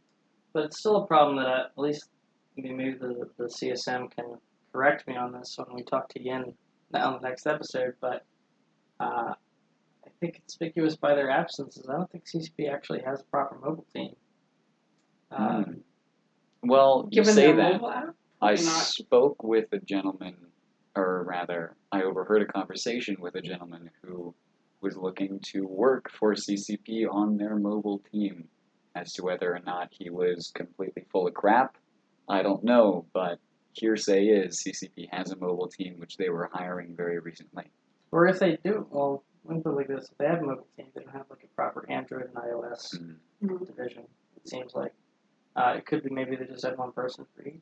I don't know, but the Neocom apparently its last thing was just like bug fixes to get the email to fucking work for a change. um, it would be it would be great if we were moving toward like an everything but undocking experience. Everything that doesn't require massive graphics power Right. processing. Um, let me sell items. Let me talk to my court. Let me do this stuff with a mobile UI. I don't see why not. If I'm being quite frank, It's weird. It's weird. It's weird. Like giving the opportunity to buy Plex on my mobile phone, to buy ship skins on my mobile phone, to buy all this stuff. Like the microtransactions on mobile are a big deal. So why not tap that market, especially when you're talking about when you have these mini plexes now? Like it feels like all the elements are in place. Why are we not hearing anything about going toward this through an infrastructure point of view? Eve is really a game that's played 24 hours. You Yeah. know, people who are not in game, they're always on Discord, they're always on Slack, they're always checking on these things. It makes perfect sense to be connected to your in game pilot in some way. Um, I mean, smartphones, having a smartphone with Eve on it, being able to stay plugged in all the time is amazing considering how much people have had to be there. Um, in the old days, you know, you had to alarm clock for stuff, you had to be around, so it makes sense. Yeah, and I don't think they'll ever get to like feature parity with Slack, but the ability to see like who else is logged in right now would be kind of cool. Um, or maybe if they want to give you that much power, just like a raw feed of what's being said. I don't know. I'm not on the development team, so yeah, but maybe we'll, maybe we'll get some feedback from Yin on, on maybe this has come up before. If it hasn't, you know, maybe the CSM would consider bringing it up. Um, not to say that Aurora is a, a bad idea. I mean, it sounds a lot like I was talking over with Artemis, a browser game that I used to play. Uh, it's actually pretty quite a lot of fun. Um, but yeah, if that's the mobile direction, I would be disappointed. If it's in parallel to a more robust Neocom app type thing, hmm I would be a little more a little more on board with the whole thing. But anyway, um, the last bit is about uh, Eve Vegas itself. They are taking FanFest on the road. We didn't really get much information about what this was going to mean, uh, other than CCP adding some funding and some branding to various Eve events all over the place. Vegas, Eve London, uh, Eve NT, I think was mentioned. Eve Down Under is getting this. There's possibly going to be an East Coast US oh, there's something. certainly. So the key is they've determined the locations for all of the regional fan fests, as they refer to them, except for East Coast US. And they are still looking for feedback on where players would like on the East Coast the 2019 Regional Fan Fest to be.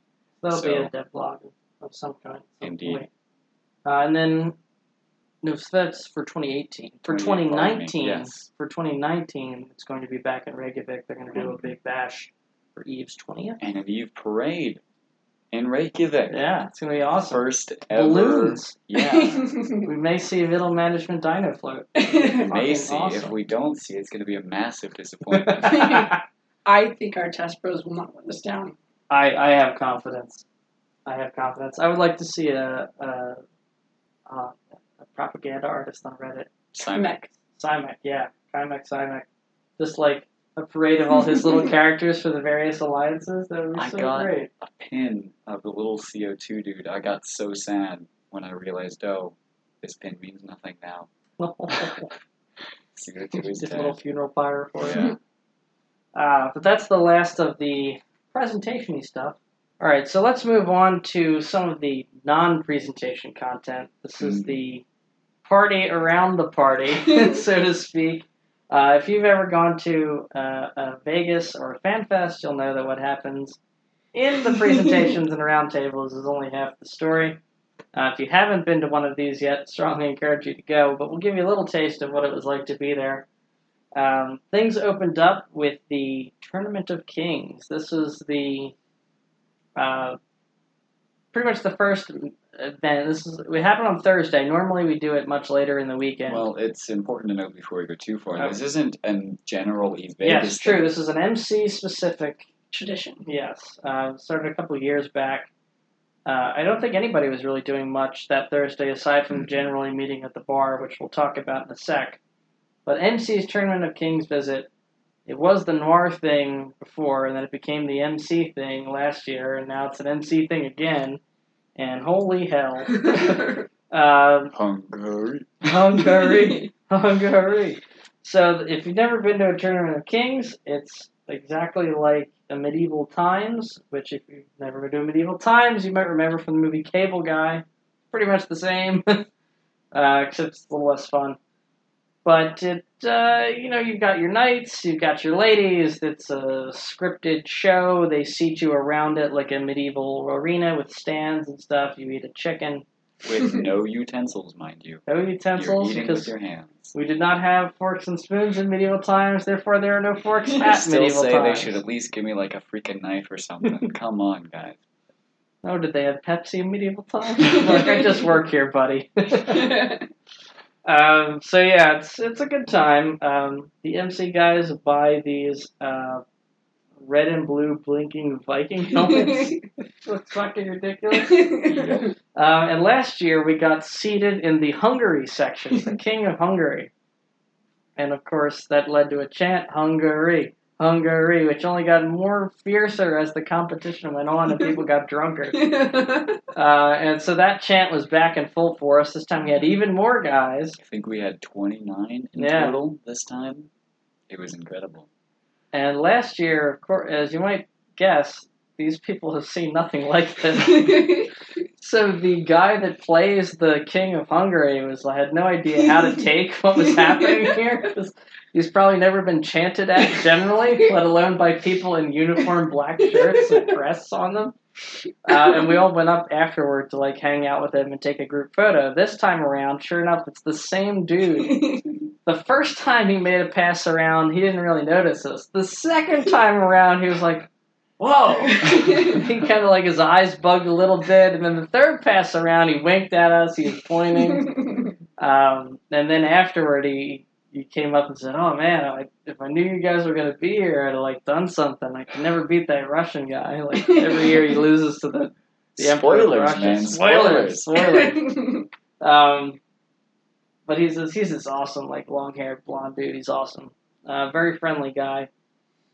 Artemis, this was your first time at anything resembling a medieval times. Well, my first time at anything resembling meeting medieval times, my first time at anything Eve meetup related, like this was overall a new experience for me. And if the listeners are wondering why my voice sounds so weird or you cannot hear my voice, rest in peace, headphone user. my apologies for my lack of voice because I was apparently quite enthused at the um, the Tournament of Kings. Uh, I was sitting next to Greb, who is an enormous Viking himself.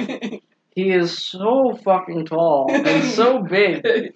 Uh, and then there's me, who's one of the shortest people in the whole group. And then there's Artemis, who is perhaps the thinnest person in the whole group. And the three of us are in a row.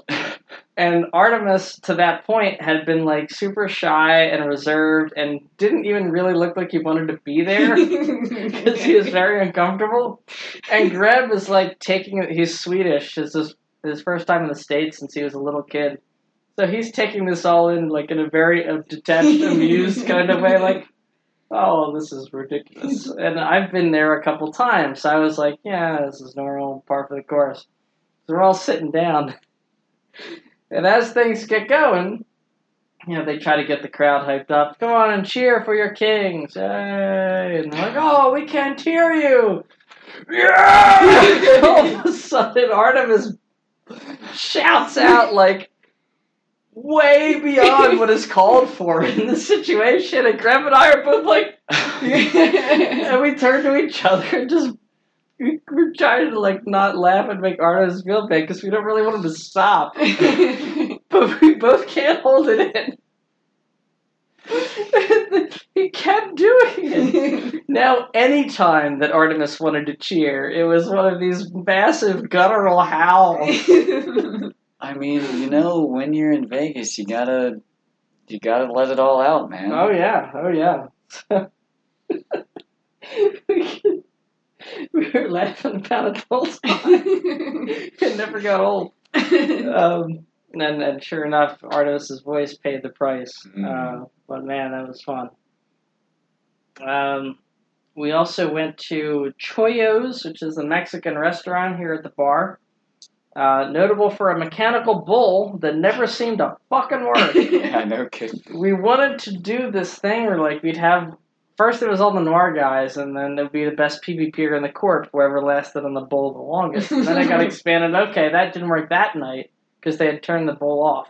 Let's do the whole alliance. Let's do it. Oh, the bull broke. Oh fuck. Okay, we'll try it again. This time, oh, now we're missing like half the group because it's too much later. Mm. Then the next night, all right, let's do it. Oh, the bull broke again. They kept turning the goddamn thing off. For once, I think they shut it down for a private party. The second time it was because of some maintenance issue. And so we never got to ride the goddamn bull.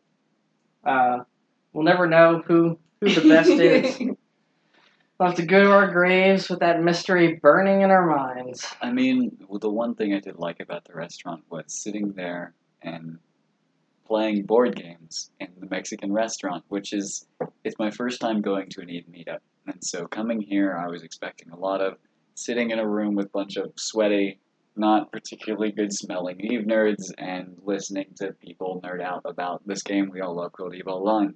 It was a whole lot less of that and a whole lot more of hanging out with dudes you've hanged out with on Mumble, on TeamSpeak, on Discord, whatever, for years and never met them.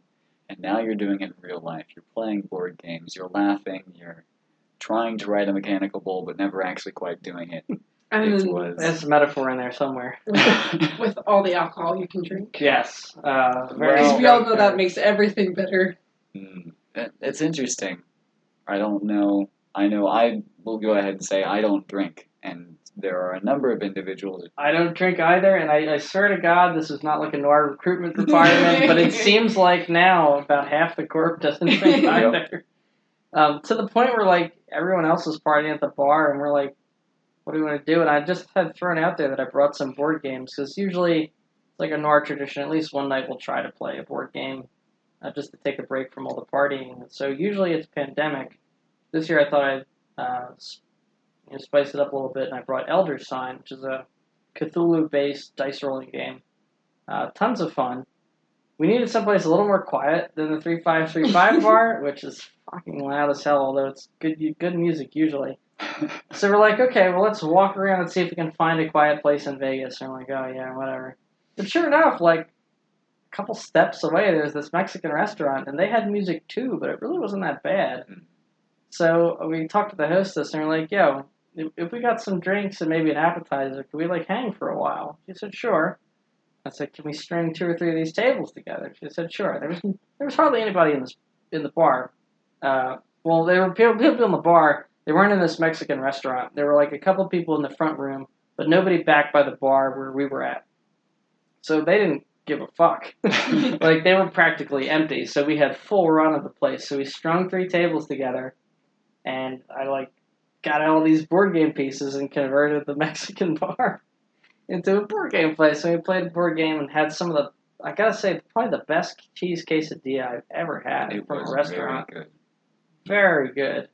To the point I got it for lunch the next day. It was disappointed because uh, I didn't know that Dell's wife had ordered it like with a lot of extra stuff taken out. So I just assumed how we got it was how it came all the time. But it actually had like jalapenos in it and pica something or other, like and all this extra stuff. I was like, oh, this is the same taste that I had last night. But it is still cooked really, really well, like crispy skin. Oh man, it's terrific. So we were just hanging out. It's um, mostly the noir guys. Uh, the board game was pretty fun. We won, which is nice. Although it turns out we were playing it wrong for the first half of it. Um, still good. Um, but yeah, that damn that damn bull, it's gonna haunt me now. I never wanted to ride a mechanical bull so much in my life. Um, Saturday morning, I got to be on the Eve live stream. I got interviewed by uh, Mimic and Nikolai and Dunk Dinkle, who I got to meet for the first time. That Uh, is quite the character. I yeah. met him at the Talking in Stations breakfast, which I regretted instantly waking up for. so he he woke up at like it six in the morning? Six thirty, something like that. The day after I flew in, and man, did I regret it. oh But.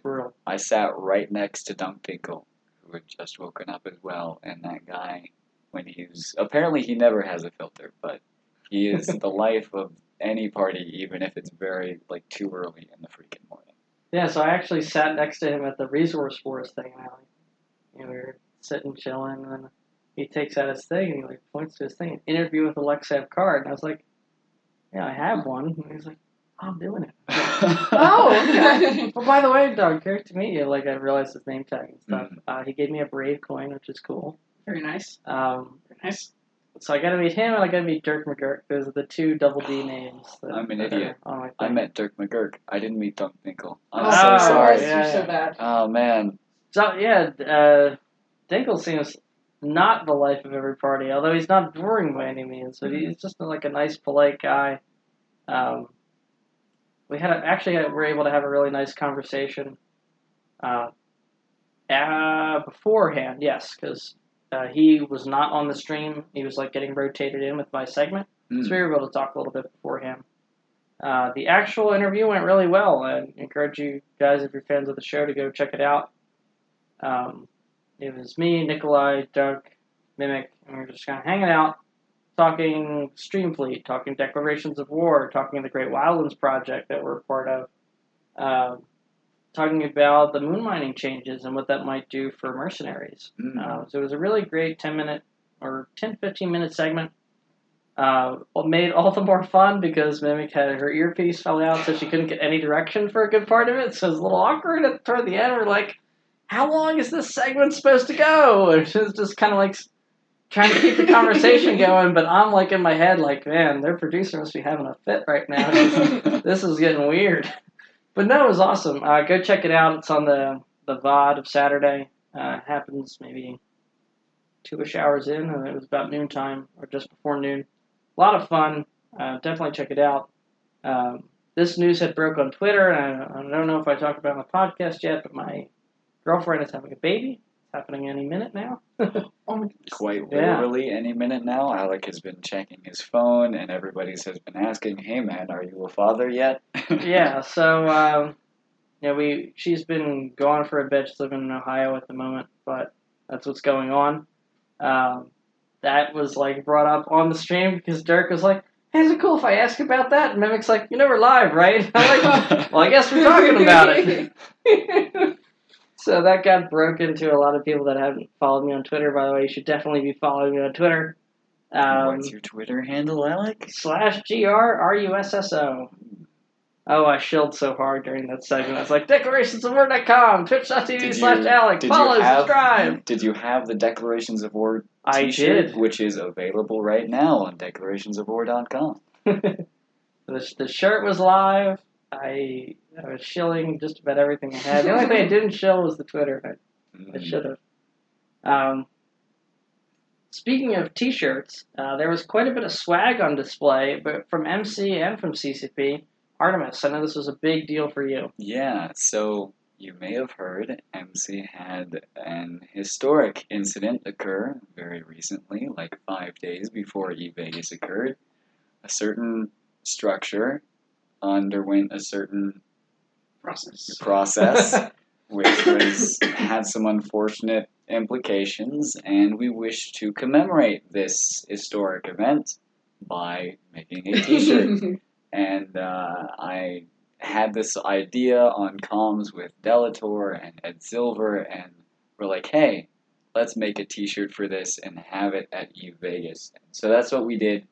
Uh, you've probably seen it on Twitter. I'm not sure if it ever made it to Reddit or not, but essentially, it's got a, the profile of our Keepstar, FD TAC, Karakoram on anchoring, and then on the back it says, "Have you seen my Keepstar?"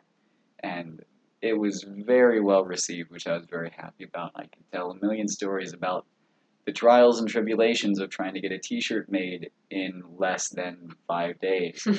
But- In the end, it happened, and it worked out great. Uh, it's a miraculous turnaround time. yeah, an amazing turnaround time. In fact, I'm just going to shout them out. Uh, C and A Embroidery, which is a local joint in Vegas, is where I was able to get it manufactured.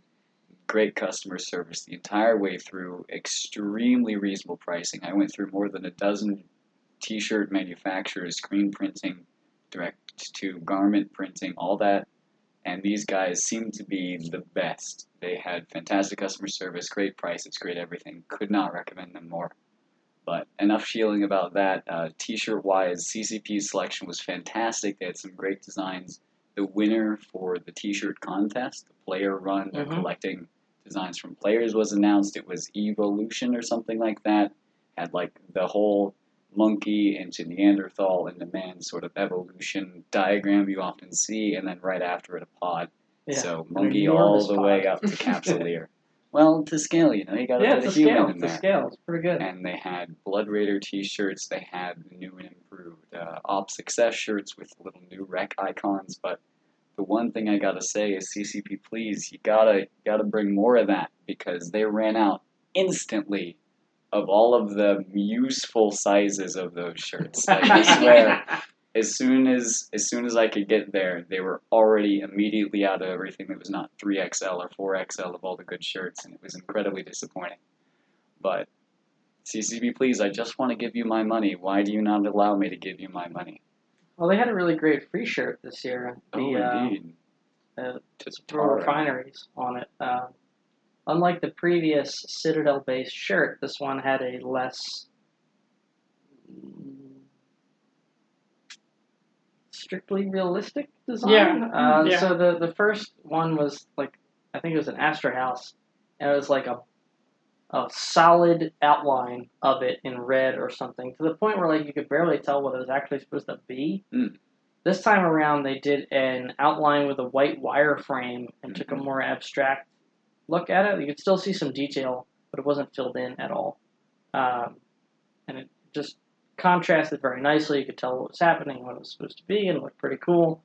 And they had it in red and blue, and you could take your pick of which color, which I thought was a nice touch. Indeed. Getting Wow. back to player run merchandise, there was uh, MC had other shirts. We of course have our dev shirts, which PL also has theirs, but ours are cooler. Um, Winter's sporting it right now, looking Indeed. awesome. Absolutely. we had Absolutely. Baller AF. a second T-shirt which uh, has a QR code on the back, which you should totally scan if you have the opportunity. Um, Definitely other, will not put a keylogger on your phone. You can access your Neocom app. yeah, uh, we're not Oh, doing shout this. out Don't to worry. Kaput who put all of that together. Yeah. And Walken organized all of that, and they were great. And Shanna, I think Zebo had the original design from last year, which we were able to get Yes. to him and grab that. There was, apart from T-shirts, I think a bunch of other people did it. We had buttons galore, stickers were even distributed in the bags, which Mhm. individual attendees got. There I, I have a picture of Rain on my. Uh, Oh, Rain, who was yeah. supposed to join us for this recording, we'll have to get her in another episode. I think she cashed out tonight. Um, but she had like a sticker of her face with all of her Twitch info, so I put that up her face like on my badge thing. It was pretty awesome. Yeah, we had uh, Poker chips? lanyards, poker chips. Um, we're sitting right next to Boss uh, cup things, Coasters. coasters. Thank you. yes, cup thing. Well, they did have a, a beer tea cozy.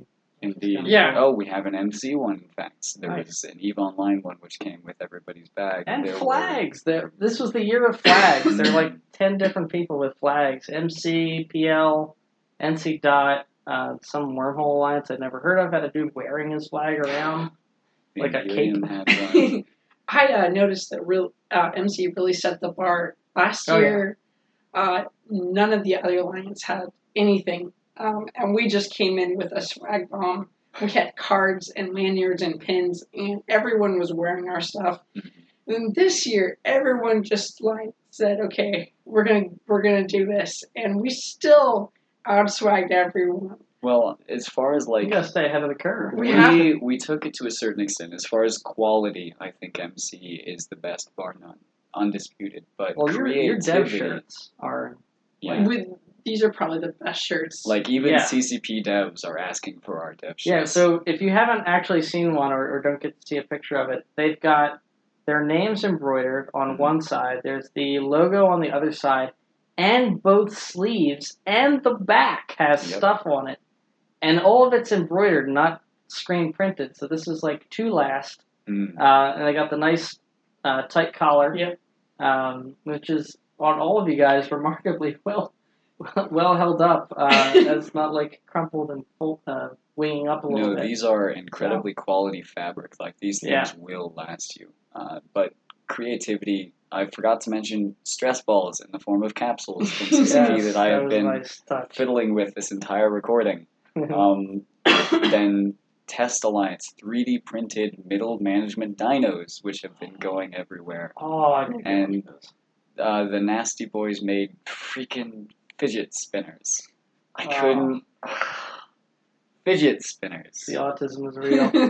I mean, props for you guys for creativity. Good on you. If that's what you want for your alliance, yeah. go for it, guys. All right, so let's get into the good stuff with the bar. The highlight of this year is the 3535 bar. We uh, so if you haven't realized, E Vegas is a new location, which I guess we should have mentioned prior. We didn't. Uh, used to be at the uh, Planet Hollywood, which had sort of a I don't know what the theme would be of it, but it's kind of like a rock starish type Yeah. Thing, but not really. Um, and the party was at the, I forget what it's called. It's like an Eiffel Tower. Oh, the Paris, yeah. the Paris rooftop the of the Paris. It's, yeah. It's got some name to it. Hmm. Um, not the biggest fan of it, of its layout and stuff. This time around, we were at the LINQ, which is an older, smaller hotel, or at least feels smaller. Hmm. Uh, although it may, may not actually be. Um, Small it may be, the bar is not small at all. bar is not small. We were able to pack um, pretty much anyone who wanted to be down there with space to move. We had five booths on the side that were com- uh, quickly uh, drops alliances drop off in. Uh, it was very clear who was sitting where. Um, With flags. with Mm, flags. yes, of course. Um, As usual, if you uh, one thing I noticed at the Heart Bar last year is the alliances would take their appropriate places uh, that would represent themselves on the map. So obviously, Pandemic Legion and Gristorm would be in opposite positions, with the smaller alliances filling in bases Mm. on blue or not blue. Uh, and that was no different at the Heart Bar. The Goonstormers would take the long booths uh, Mm. towards the back. Yeah. The Pan Fam would quickly claim the front, and then we had like the enclaves. Yes, and the smaller alliance would quickly shuffle around Yeah, around yeah. us. So uh, Wow. that was great. Uh, a Great music. room. Yeah, it was it was a great place. The music was interesting. Very loud. Very loud. Extremely loud. The first night, I mistakenly took a seat just outside one of the enclaves, which happened to be literally sitting on top of the bass for the entire night. Artemis even mentioned, like, man, it feels like the bass is right next to me. And I look like right beneath his chair, there it is. I'm Yeah. like, well, dude. I was like, my shirt is vibrating on my chest right now. What is going on? My What ears hurt the next morning. It was, but it was fun. Uh, the dancers came out the second night. They weren't there Thursday. They were there Friday, and some shenanigans occurred. Yeah, so Um, the dancers for the for this bar, um, they had two like dancing stages, I guess you would call them, Mhm. about four by four or so elevated platforms, and they had four girls that would come on, uh, and there would be two, and they rotated in pairs. I wasn't able to tell the interval. It was like every 30, 60 minutes, something like that. Um, it was the same four girls each night. Apparently, one of those girls had also danced at the Heart Bar prior and recognized us from last year, uh, which turned out to be not a bad thing. Not a bad thing. Hmm. But um, yeah, these girls were out there. Uh, great outfits, with good moves on most of them. Uh, we, were- Oh, we had Most nothing to do. We had nothing to do. Those of us who weren't drinking, aside from critique the dancers. so after we got done, like all the hi, how you doing's, what have you been up to's of all our e-pros, and we're you know hanging around. Everybody else is having a good time drinking. We're like still talking, looking for new stuff to talk about.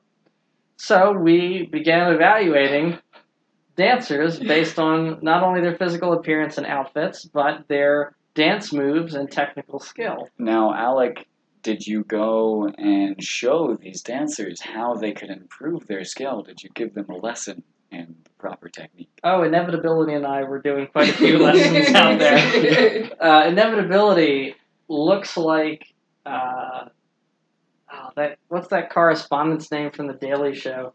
He's like a he's like total bro. He's got the bro haircut, the bro bod. Mm. Uh, if you took him and stuffed him in a frat house right now, he would not look out of place. It just looked like he got held back in a couple of years. Um, but after a couple drinks got in him last night, he Yeah. was cutting the rug. Like he without shame right in front of the dancers. Like he's got done tipping and flirting with them. And now he's just like i'm getting down too man. I'm going. He's throwing his arms around. The hips are moving. I'm like oh dude Now I I know an MC Dev shirt managed to make its way onto Yeah. one of the dancers. I know that someone managed to get it wasn't one of the dancers in the bar. It was at Vegas people will stand outside on the street and attempt to get you to take pictures of them for cash. And somebody will go on a bet to have them get a tattoo on their butt and take a picture of it. And so that has made it round. Um, what else has happened?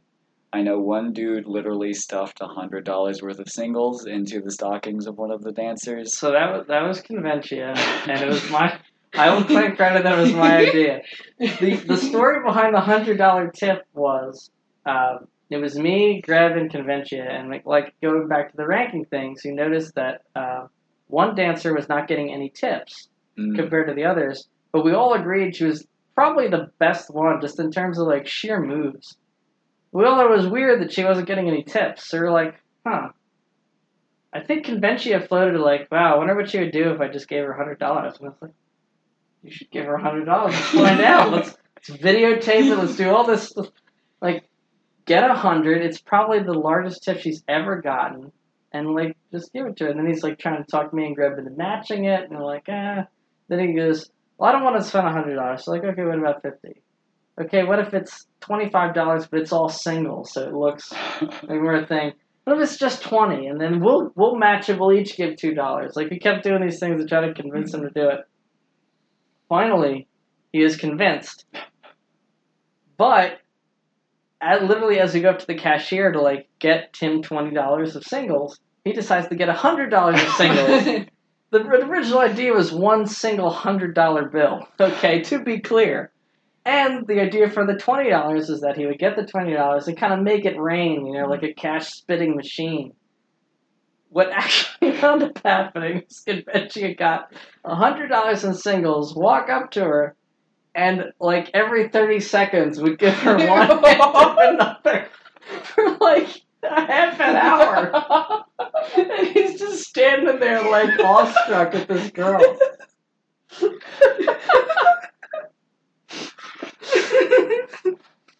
So this went on long enough that I, I I couldn't see the whole thing all the way through. I had to go to bed. It's like about halfway through when I stopped. Um, so that happened. Mm. Uh, I got to meet a whole bunch of great folks at the bar. Um, what are some of the highlights of people that you met that you that you hadn't met before? Um, I had a great conversation uh, about PvP with Nerf from NC Dot, and of course the wonderful Lady Scarlet was there, Mhm. and she was wonderful to talk to as always. Mm. Yeah, I think Lady Scarlet is probably the biggest Eve name that I hadn't met yet that I met that day. Uh, I also got to meet Silicon Buddha, Johnny Splunk, which was great, Dunk Dinkle. Um, I got to meet. It's always nice to kind of meet folks that are not super famous as well. Right. met this miner, Veronica. Um, he like makes fuel blocks, so I'm like, hey, maybe you know, make some fuel blocks for us, that kind of thing. You know, his alliance, like no one would ever have heard of it, but he asked a really cool question at a roundtable session that I was at, and he had a very recognizable outfit and face. Mm. So I saw him when we were at the bar later, and I walked up to him and was like, "Hey, you know, we were at the same roundtable. Like your question." Uh, I forget exactly what he said, but he sort of mentioned a bit about the background of his corp, and it sounded interesting. So we had a cool like five ten minute conversation about his corp, their history, their goals. It's always kind of fun to get that kind of stuff because you know I already know what at least Randolph's story is. Like we've hung out before. I don't know what this high sec miners Eve narrative is. And, uh, shout out to Mike Azariah, who I got to meet again, uh, former host of the show. If you go back in the backlogs, gave a really cool talk about everybody winning even their own way. Yeah. and it's really great to meet people and figure out like what game are they playing? Like what what gets them excited about eve where they see themselves in this larger thing. That's always kind of interesting to me. I mean, I had some great conversations um, on around the Blade Runner um, screening, I was at dinner at In and Out, and I was waiting for my order, and uh, this guy walks up to me and he says, uh, "I noticed your tag. You know, who are you?" And I said, oh, "I'm I'm just Winter from Mercenary Coalition." And he goes, "Oh, I'm moderator." And so Oh wow. in the five minutes I was waiting for, we were waiting for our dinner. We got to talk about AT and the commentary and how we did, and it was amazing. That's great. And then on the way to Blade Runner, I happened to be in the monorail with Matterall. So I got to talk to him about how he started talking in stations and how he liked to write and he all the articles he's produced over the years and how he finally segued that into a podcast that pretty much I mean everyone listens to. Yeah. So it was it was just awesome, just like these random little sparks that you get just in the oddest of ways. And a big shout out to Matterall. He gave, I think, one of the best player presentations in Vegas, at least the ones that I attended. By far the most well researched, paced. Uh, I think they gave him a full hour, and Hmm. I could have sat for another 30, 45 minutes. Um, it was about the history of Eve Wars and Eve Meta, um, And whether mostly it's the not, war front. yeah, wh- whether or not it's like one big war or just like the continuum Yeah. of wars. I thought he did a great job of stringing a coherent narrative between a lot of like the big kind of fulcrum conflicts that Right. that have. I mean, obviously there are minor things that go on all over the place, and it's different for everybody. But in terms of like a continuation of Empires of Eve, the book, looking at what is the big through line through the game, I thought he did a pretty pretty decent job of tracking like, okay, this happened to these big alliances that caused them to shift here, that made tensions go this way. These were the big defining fights here. The big consequence of that was this, and this alliance moved away and became allies with these guys. Then they regrouped and came back and fought. Like it was that kind of stuff. Really, really well researched and and planned out. Um, I wish I had more time to talk to him after. Um, I just caught him for a few minutes just so I could introduce myself. I've been on his podcast. I want to get him on this show at some point soon. He's amazing. He just absolutely um, no ego at all. Just loves to talk to anyone who walks up to him. So um, it was such a pleasure every time I got to see him. He was always like, "Hey, Winter, how are you doing? How's Vegas?" So just those little things that that really stand out, and you really want to keep in contact with that person. Yeah. Artemis, any highlights for you as far as people you met? Yeah, so I am considerably less outgoing and sociable than my two co-hosts here. So my interaction with Big Eve names was more sitting with my corp mates, seeing one pass by. I'm like, was that moderator? Like, yeah, that was my, was that Chance Ravine? Yeah, that was Chance. Holy cow, was that Lady? Yeah, that was Lady Scarlet.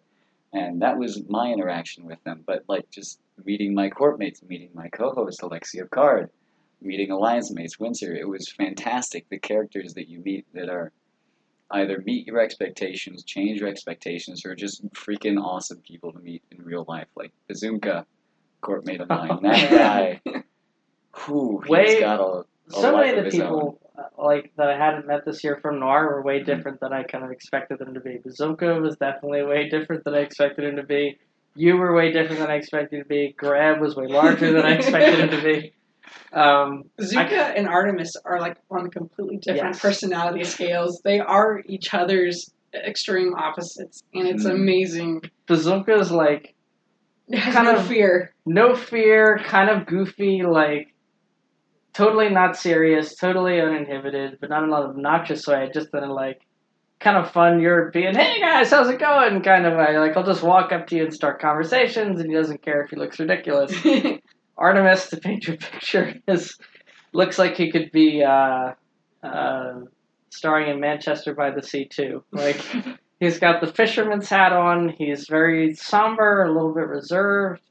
Um, definitely not like making the rounds to different closed groups of people talking and like breaking into them.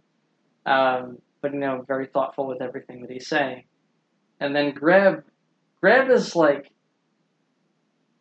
I kind of He's a. Viking, man. I Like, expected Greb to look and act more like you in real life. Hmm. But actually, Interesting. Greb is like this gigantic, gentle giant, which doesn't come across with his voice at all on comms. Like, Mhm. it doesn't seem like it's coming from a very large man. But actually, he's taller than Delator, who is the tallest player I've met. Uh, maybe not the tallest player I've ever met. Certainly the tallest player in Noir. Mhm. Uh, so he's a little bit taller than Dell, and he's way like just larger. Um, and he's got like this cool blonde hair. And he's very Looks Swedish. like he's 20, and yeah. yeah. It's- so it's I expected. Greb to look older, shorter, definitely not as big. Just like maybe like a thin to average build, like thirty-five or forty-year-old person. But no, it's not the case. Um, Dell, I mean, no one could be expected to be that tall, but he looked. He sounded more or less like you. I expected him to look. Um, uh, Sa- oh, Sandra was here as well. He Um, was. and that was a big highlight that I got to meet him. Um, and we actually, I think I met him last year, but we this time around we actually got to spend like way more time together and actually hang out, which is cool. Uh, really awesome dude. Um, also, shout outs to Joshua and Fang. Uh, Fang I had met before super briefly. Josh, I don't think I had ever met. Uh, they're as leadership for Corelli Corp for listeners. Um, and I had talked to Fang a whole bunch back when he was playing. Uh, I forget exactly what we talked about, we always seemed to be in conversations with one another. Um, but then he sort of fell off. It was really awesome to like see him back at an Eve meet and, and hang out with him. Um, so we actually wound up spending quite a bit of time together. Basically, spent the whole Friday night going down to the old strip, getting a Mm. buffet, hanging out on the on the strip back and forth, watching live concerts and uh, stripping DJs, and it was like a whole to do. Uh, it was it was quite awesome, and uh, it was usually just a Noir thing to go down there, and we were able to bring some of the alliance along, including Fang and Josh. It was great. As a close, we're getting we're getting toward the end of the show here. Spoiler warning. Well, should we talk about Drai's first? And Oh, we should talk about Drai's. Yes, good call. Uh, we'll talk about it real quick. The best party I have ever been to, ever.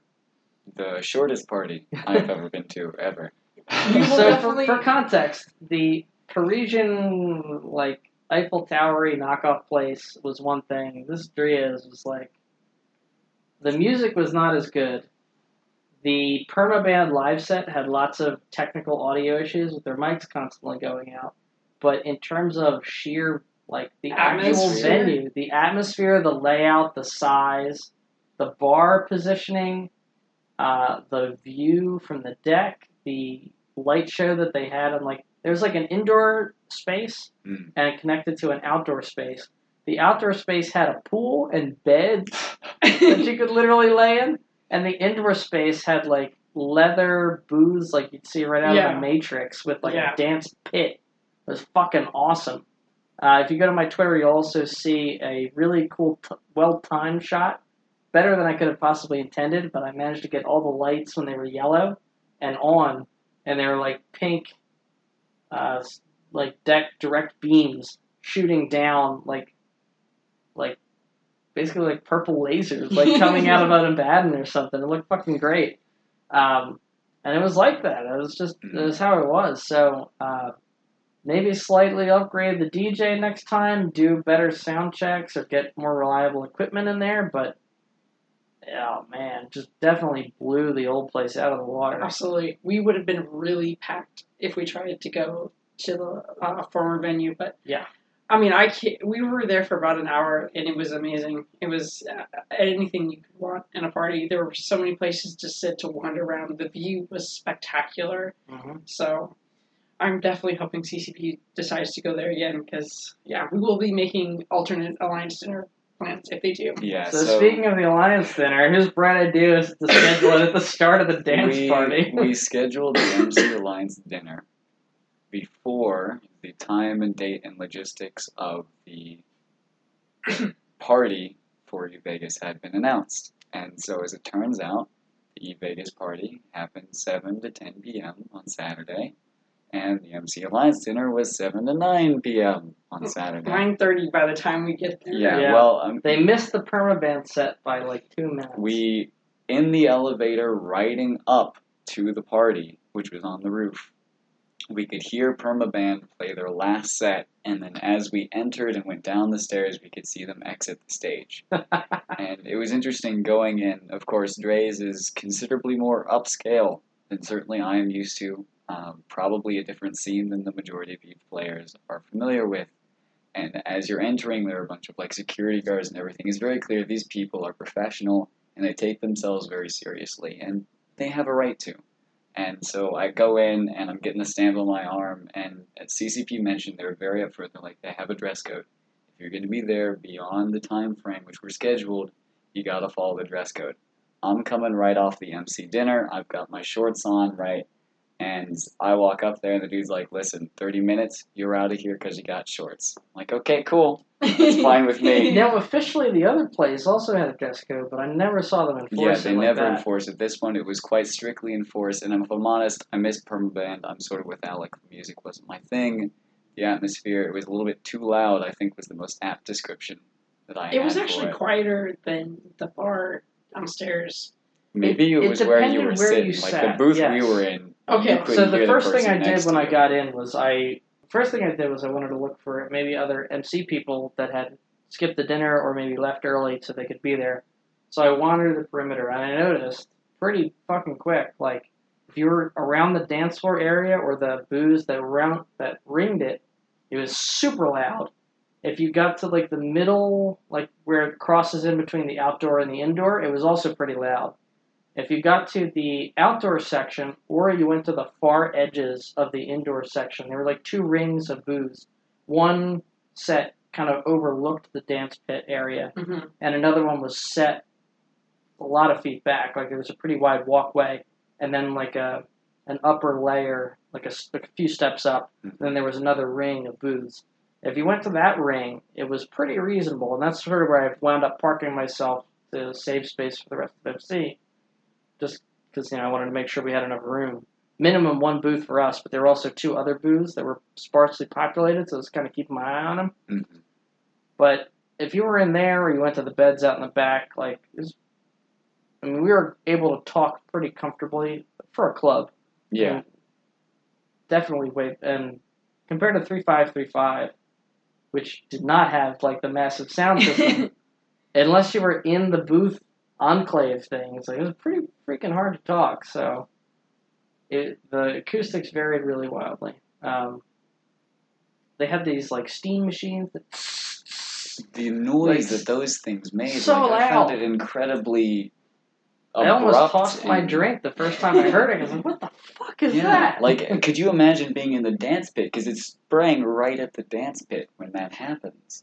But they seem to enjoy it, so I gotta wonder if the effect Maybe is they're different just if you're super freaking hot, and so that's like a cool mist or something. I don't know. Maybe. I was wondering what it actually is because it didn't seem to be fog fog. It Mhm. dissipated way too quickly. Yeah. So maybe it's like like a cool spray, and that's well, why I'd so worry, happy. like, what if the dance floor gets too slick then? So maybe, yeah, maybe it's not the situation. But Hard to tell. Uh, couldn't quite make it out, but um, if anyone was there and wants to leave a thing in the comments about what it was like to be in the pit when you got sprayed, that would be awesome to know. Um, but yeah, it's a uh, overall it was it was good. How was the MC dinner proper? it was fantastic. Good Oh. food, great everything all around. He did a fantastic job. Of course, Celine had his talky talk, embarrassed a few people. Fortunately, no PowerPoint. Lena, Yes. what are your thoughts? Uh, it was great. it was great. I mean, if we were sitting, it didn't matter really where we had dinner. I mean, the company is what made it, and just having dinner every year with your alliance mates Mhm. and going over what you did the year before and a vision for MC ahead. Um, it's great. It was it was awesome. All right. Um, so now let's get into spoiler warning. If you have not seen Blade Runner 2049, Mm. Uh, good hunting, listeners. You should probably, you should probably turn off the podcast right now. I will not get mad at you. However, if you have seen it or don't give a fuck, uh, we're going to go through our thoughts on the movie. Uh, there was a charity screening for Blade Runner 2049. It's like the capstone of the whole experience, aside from the bar at 3535, or the party at the bar, which is going on right now at 3535, which we will be joining as soon as we get done this show. Um, it was like the capstone official event. Um, CCP arranged it. We raised about $5,000 just there for charity. Total charity raised was over $16,000. Um, some of it for Vegas Strong, some of it for Able Gamers. which is pretty freaking great. Yeah. Um, for for the Blade Runner thing proper, uh, you were able to buy a ticket ahead of time, or you could do a hundred dollar like super ticket. And uh, You got a uh, signed oh, picture prizes, from yeah. yeah. So all the VIP pe- um, participants got a signed uh, memorabilia from um, the CCP devs, both here and in Iceland. And then uh, four lucky people got some Blade Runner swag. And the idea was that we had a private screening, so it was only FanFest attendees. The ticker on the movie entrance actually read CCP Games was instead of the movie title, I which thought it is was kind of great. neat. I saw Falcon taking a little picture of it. Presumably that'll show up in a blog somewhere. Um, oh, by the way, shout out to, to Falcon and Guard and, Oh, and yeah. the CCP community team. They really knocked it out of the park this year. Um, and anyway, uh, so we all sat in for 2049. It was quite the long movie, but uh, I was not bored at any point. No, at all. Uh, we have some very conflicting views. Can you tell by the So- First, we'll go over the basic plot, and then we'll we'll get into it. The idea is that there is uh, a new s- a new company that is producing replicants. They still have people hunting down the older models, which had indefinite lifespans and were prone to rebellion. Um, it opens with Ryan Gosling playing a replicant, one of the newer models that's hunting down the older models for the uh, future LAPD, basically. Uh, he fights Dave Batista, which is pretty nice little cameo from him. Uh, great acting by Batista, who does not get enough credit. Um, he's often, at least prior to Guardians of the Galaxy, was typecast as like he couldn't be anything but like a wrestler type character. He was how he got his career start. He is a large individual, very muscular, huge guy. Um, really remarkable acting range. Absolutely, Um, that was good. he showed it a little bit with Drax, but it's almost kind of played for laughs. This one was a very serious, very emotional role, even though it was brief. Absolutely. Uh, I was very impressed, and tonally it was great. Like the, the s- I think the movie had a great sense for like atmosphere and, and kind of visuals, setting the stage with sound and striking The visual color, design and I think color. was yes, the biggest proponent of setting the atmosphere in this film. The way that they handled the palette for any particular scene gave mm-hmm. huge setting and set you up to understand and empathize empathize, empathize. empathize with the characters in the scene. It was very well done in that regard. The Uh, cinematography blew me away. Um, you could definitely tell the themes of the movie. Um, very cold and clinical, uh, grungy, you know, post-apocalypse to like very desert apocalypse. Um, flawlessly done. Absolutely amazing. there were themes of bleakness coming in. It was the opening scene goes from the main character flying over solar fields, which is actually weird because when I was driving with Dell, we actually passed by a modern version of this of the Mm. same structure. It's in the desert between here and LA. Uh, and what it does is collects the solar energy and focuses it toward a central tower that apparently has water inside of it that boils Huh. and the solar beams are so concentrated that birds flying through will literally be cooked alive. Wow. Um, and so the opening shot is there is not just one of these things in the desert, but there's like several of them stacked next to each other. Uh, in fact, it looks like, and positionally might be, uh, based on the scope of the film, could be that actual location, but they Indeed. sci-fied it up and increased the scale and kind of, like you said, the grunginess of it. It looked right. It was it was advanced and futuristic, but in a kind of a grimy way. Kind of like post-apocalyptic Japanese slum. Yes, Yeah. like a Ghost in the Shell. Yeah, exactly. thing, yeah. exactly. That's what I was going to say. Exactly. Um, very well done. The interaction between the replicants and the um, other AI between them, the characters, um, was flawless. Absolutely amazing. Um, played with some interesting ideas there, but so so he goes through. He captures. Well, he attempts to capture Batista. Winds up having to kill him. Um, during his inspection of the scene, he notices a clue that someone looks at a place, and by following that up, he's sort of led into the larger plot, which is uh, there seems to be evidence of a replicant birth, which is not supposed to be possible. It's kind of like a Jurassic Park life finds a way situation where these uh, artificially constructed beings are supposed to be not designed to breed, may find a way to breed, the knowledge of which could have very drastic implications for what they are. Like, are they a disposable slave labor force that we're merely manufacturing, or did we actually create a whole sentient race and these are actually real people? Right. Um, that's that's sort of a, question that is now like immediately on the doorstep if they can in fact have kids. Um, and for their own end, like they're no longer dependent on people to make more of themselves, which kind of gives them a new lever, layer of autonomy. So there are big consequences there. The police task him with finding this uh, the, the offspring, and there's some evidence that this kid is now grown up because it happened pretty well, 30 far- years ago? Yeah, thirty years ago, basically.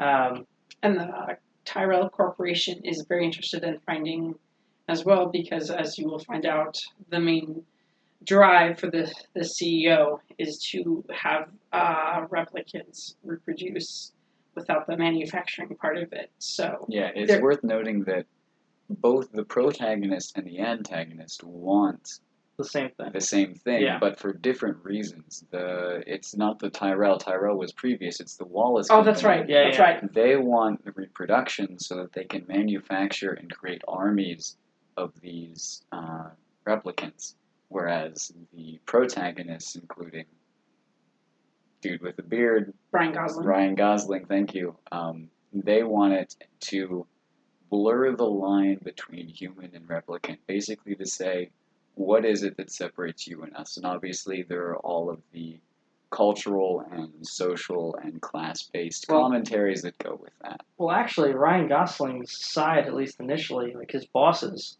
are afraid of that. Yeah, I mean, like his They- post end of foot. they scene. want to ki- like his initial mission is to kill this kid, not just to find them, but to erase any trace of its Right. existence, because the mere knowledge of it could and bring up these questions, which you know the police and the government at large would you know quite Not like to willing- not have yes. happen. Yes. Um, but on the other side of it, I, I was a little bit confused at first of Leto's. Uh, Leto plays the, the main villain here, Jared Leto. Perfectly. Absolutely Very well. brilliant. He's like a blind inventor kind of thing, which is a neat He's like a cyborg almost. I think He think was, in fact, a cyborg. Yes. Like, by definition, a cyborg. Yeah. cyborg. So he has like uh, he's blind, but he has a, a wireless chip or something where he can connect with these floating cameras, which are used in some creepy, interesting ways. Um, but his idea is that he can't manufacture enough replicants to possibly meet the demands, and he also has some ideas of like replicants being the force that enables like conquest of the galaxy almost like they enabled humanity to spread to colony systems, but only a few, and he has dreams of like colonizing everywhere. And it, first, it didn't make sense of like why, if your whole purpose of your company is manufacturing these things, why would you want them to be able to manufacture themselves? But he's clearly has this kind of ego destiny element to it. That's definitely there. Like he's clearly drinking his own Kool Aid in a lot of Mhm. ways, uh, playing God with it. Um, but they don't. He doesn't outright say that he is God, but like you can kind of pick it up through his acting decisions and through some of the choices he makes later. There's also an element of like he treats them so disposably during the course of the film. Again, without even saying it, but just like the subtext is, he would like them to breed as a manufacturing strategy. Like, I can't physically assemble them fast enough, but if I can get them to like force them to breed with each other and like use that as manufacturing as well, basically just having baby farms of replicants, which is pretty sick. It doesn't need to be said that that's his plan. You can kind of infer that that's his plan Mhm. because he treats them like trash constantly. Yeah, so can we we've we've hyped it up enough. We've we've uh, sugarcoated and Oh my gosh. All right, put it on a pedestal. Can we have a conversation? Let's now? go, man. You, Okay. Winter and I both loved it. Uh, So- with one pretty significant plot hole for me, but we can talk about it later if it doesn't come up. Artemis fucking hated it. Let's see what's going on. I didn't freaking hate it. It had its good and its bad, but overall it had more bad than good. Okay. Right off the bat, Wow. right. This is a longer than average movie by any stretch of the imagination. What was total? Nearly Like three two- hours. Nearly three hours. First scene, text on the screen. I'm. This is film. This is guys. gonna be forever. This should is just this film. another podcast. And your first scene is explaining the setting. Like in text, not even you're showing us what's going on, you're literally expecting us to read. I'm like, okay, you can utilize some inferred knowledge based on people seeing the previous film, or you can have some dialogue or some interaction between characters to show us that replicants and humans are distinct and replicants are being manufacturers, they're forced labor, whereas humans are they're controllers, and maybe the Wallace Corporation in relation to the Tyrell Corporation. This is all stuff that's exposition in text on the screen, which is difficult to read for me. And I it infuriated me, especially because of the long running time. And then it took like four seconds. Eh, yeah, but you had an hour or two more than any other movie would, and you still have to do that. Come My- on, guys. My biggest gripe with the text um, was one, it was an obvious call out to the original film. The reason why they put it in there is because the original film was 30 years ago. It's a call out because they're like, oh, uh, the people that hunt these older models down are still called Blade Runners. Mhm. Except the word Blade Runner doesn't factor in anywhere else in the film. I don't Well, think it's mentioned spoken. multiple times, like as a slur, and uh, No, sort of not. under hushed breath of why you should stay away from. Yeah, it Oh, was. that's right. Okay, never mind. I take that back. But what what one thing that definitely I don't take back and will not take back is that everything they put into the text, aside from maybe the name, which again, you know, could have just been references to his occupation generally of like a police officer or a hunter of some kind. All the things they mentioned, like the one corp going out of business and having to sell its stuff, the fact that they're slave labor, the fact that their older models were you know being hunted down and worked differently than the newer ones. All that stuff is actually mentioned and referenced quite well in the actual film, so it didn't really need to be there. But it was only like five or ten seconds, so it, it took literally nothing away from the movie. And. On the same tone of like this is something that you could show me as opposed to tell me. You could use an opening scene, a setting scene, if you will. I swear, the first half of the film, every single opening scene where you'd expect like a shot showing us where the characters is, what's the setting, give me an atmosphere, blatant product placement. We've got Sony shown on the screen, and you're being yelled at Sony, Sony in some foreign language, Sony, Sony in some foreign language. You've got you're expecting to see some like urban landscape and big holographic Coca-Cola can. It's like, come on, guys. This is how big of a franchise, and we're looking into the distant future, and you're trying to give us this grungy sort of very serious atmosphere, and you've bright product placement right in our face. Like some of the stuff made sense. It gave us the atmosphere, it gave us a sense of the characters' personalities and what they struggle with like the scene with the holographic naked chick with the blue hair and the dude on the bridge like that told us something about his character the rest of this is just blatant product placement which in my opinion obstructed your ability to get into the atmosphere of the film I didn't really think about that at all. I thought it was a good tie to what we know and what we interact with every day, and so it set it in the course of a realistic timeline of yeah, 30 years from now you're going to be walking down the street and you're going to see Sony holograms and Coca-Cola holograms. So I didn't that I thought it was really um, I thought it wasn't bad. and and my view is they they did splice it in with some futuristic things. Like there were Russian companies, which I, I couldn't read. Mm. Um, but there Yeah. were Russian, Korean, Chinese, and Japanese brands or products also being put in there. Again, it sort of reminded me of a Ghost in the Shellish type thing. Yeah. Um, but it did have these tie-ins where you did see Coke and you did see Sony. So to me, it felt more like they were making a statement about, you know, uh, the the way corporations would be like intruding and projecting into people's lives. Yeah.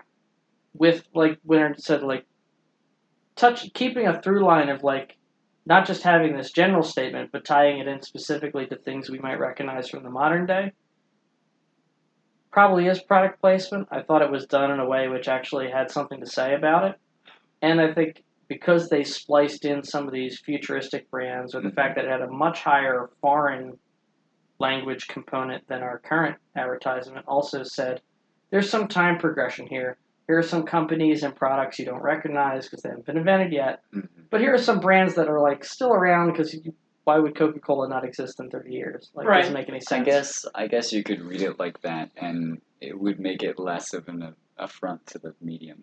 But affront Front. the um, let's get into something which I think is far less uh, subjective, and that Okay. was their use of flashbacks and everything to spoon feed you the story arc and when characters make decisions. So, like when dude figures out that the chick who makes memories is the daughter, which this whole thing is about, the the born replicant. Instead of just letting you figure that out on your own once you get the final piece of the puzzle, instead they go through and repeat, like literally just flash on the screen every single other puzzle piece in order. So Mhm. there is no ambiguity whatsoever. It's like the final piece, puzzle piece goes together, you get this weird look on his face, and then suddenly flashback, flashback, flashback, no ambiguity. I'm like, you need to have some faith in your audience in order to understand what's going on here. And it just immediately took me out of being able to empathize with this guy and working through what it was that was going on, what he just discovered, because it's just right there, spoon fed to me. When uh, he makes a decision not to kill Harrison Ford, Mhm. and all of a sudden you have the flashback and the audio form of him talking with his robot lover about whatever wanting to be special or when no when he joins the replicant rebellion is when you get that audio cue it's like they're spoon feeding you all of the puzzle pieces such that there is zero ambiguity whatsoever on what the most obvious theme and message is and moreover when people make decisions like if i were to contrast it there's a scene in one of the godfather films where the guy who's never worked for the mafia before makes the decision or is hired by the mafia or is forced to work for the mafia to off another guy. And no dialogue in the entire particular section of the scene where he makes the decision, but purely through his acting and moreover his body language and the change in the music. You can tell the immediate instant when he makes a decision to shoot this guy and to kill him, which is a huge plot point. and it's all done through acting and through audible medium that is not just spoon feeding you literally directly repeating what you saw previously i think that's the way it should be done and the way they did it in this film just angered me and frustrated me it's like you have zero faith in or respect for the intelligence of your viewers I could see that. I could see that. Looking looking back, um, I could have done without yeah the frame by frame puzzle pieces splitting in because you're supposed to be keeping that in your head Mhm. about um, certain things that she alluded to. So I could I could get that. I I see that point of view. I don't think it's that insulting given the length of the film and Yeah. where that where the different puzzle pieces are. They're quite front loaded actually, and then there's a large sequence of him pursuing the mystery behind things, uh, like going to see Harrison Ford. There's a lot of action. There's a lot of stuff that happens in between, and given it's a three-hour film, I did not feel particularly insulted at how they replayed things in that way and then added in the new piece of information that kind of makes everything click. It was a little, I would agree with it, a little, a little overdone in that uh, you did make a good point when characters come to very important decision points, you're almost in their head hearing like the Mhm. line repeat or the image that would flash through their head of like, oh, this was the thing that I that I thought of or that this reminds me of that makes me think I should make a certain decision. On the one hand, that's kind of putting you in the character's place, but on the other hand, it's very blatant. And I will say that the strength of the acting in the film by all the lead, just about every character, I don't think I was disappointed at all. I think they could have had more faith in the actors Yeah. to have gotten that across. I didn't feel like it was insulting to the audience. If anything, I felt like they were afraid that the actors couldn't carry those moments, but they totally could have. Like you could watch those scenes on mute and you'd be perfectly fine. My biggest issue comes with the puzzle pieces. So the I'm glad we gave a spoiler warning. So the the memory maker is the daughter. Mhm.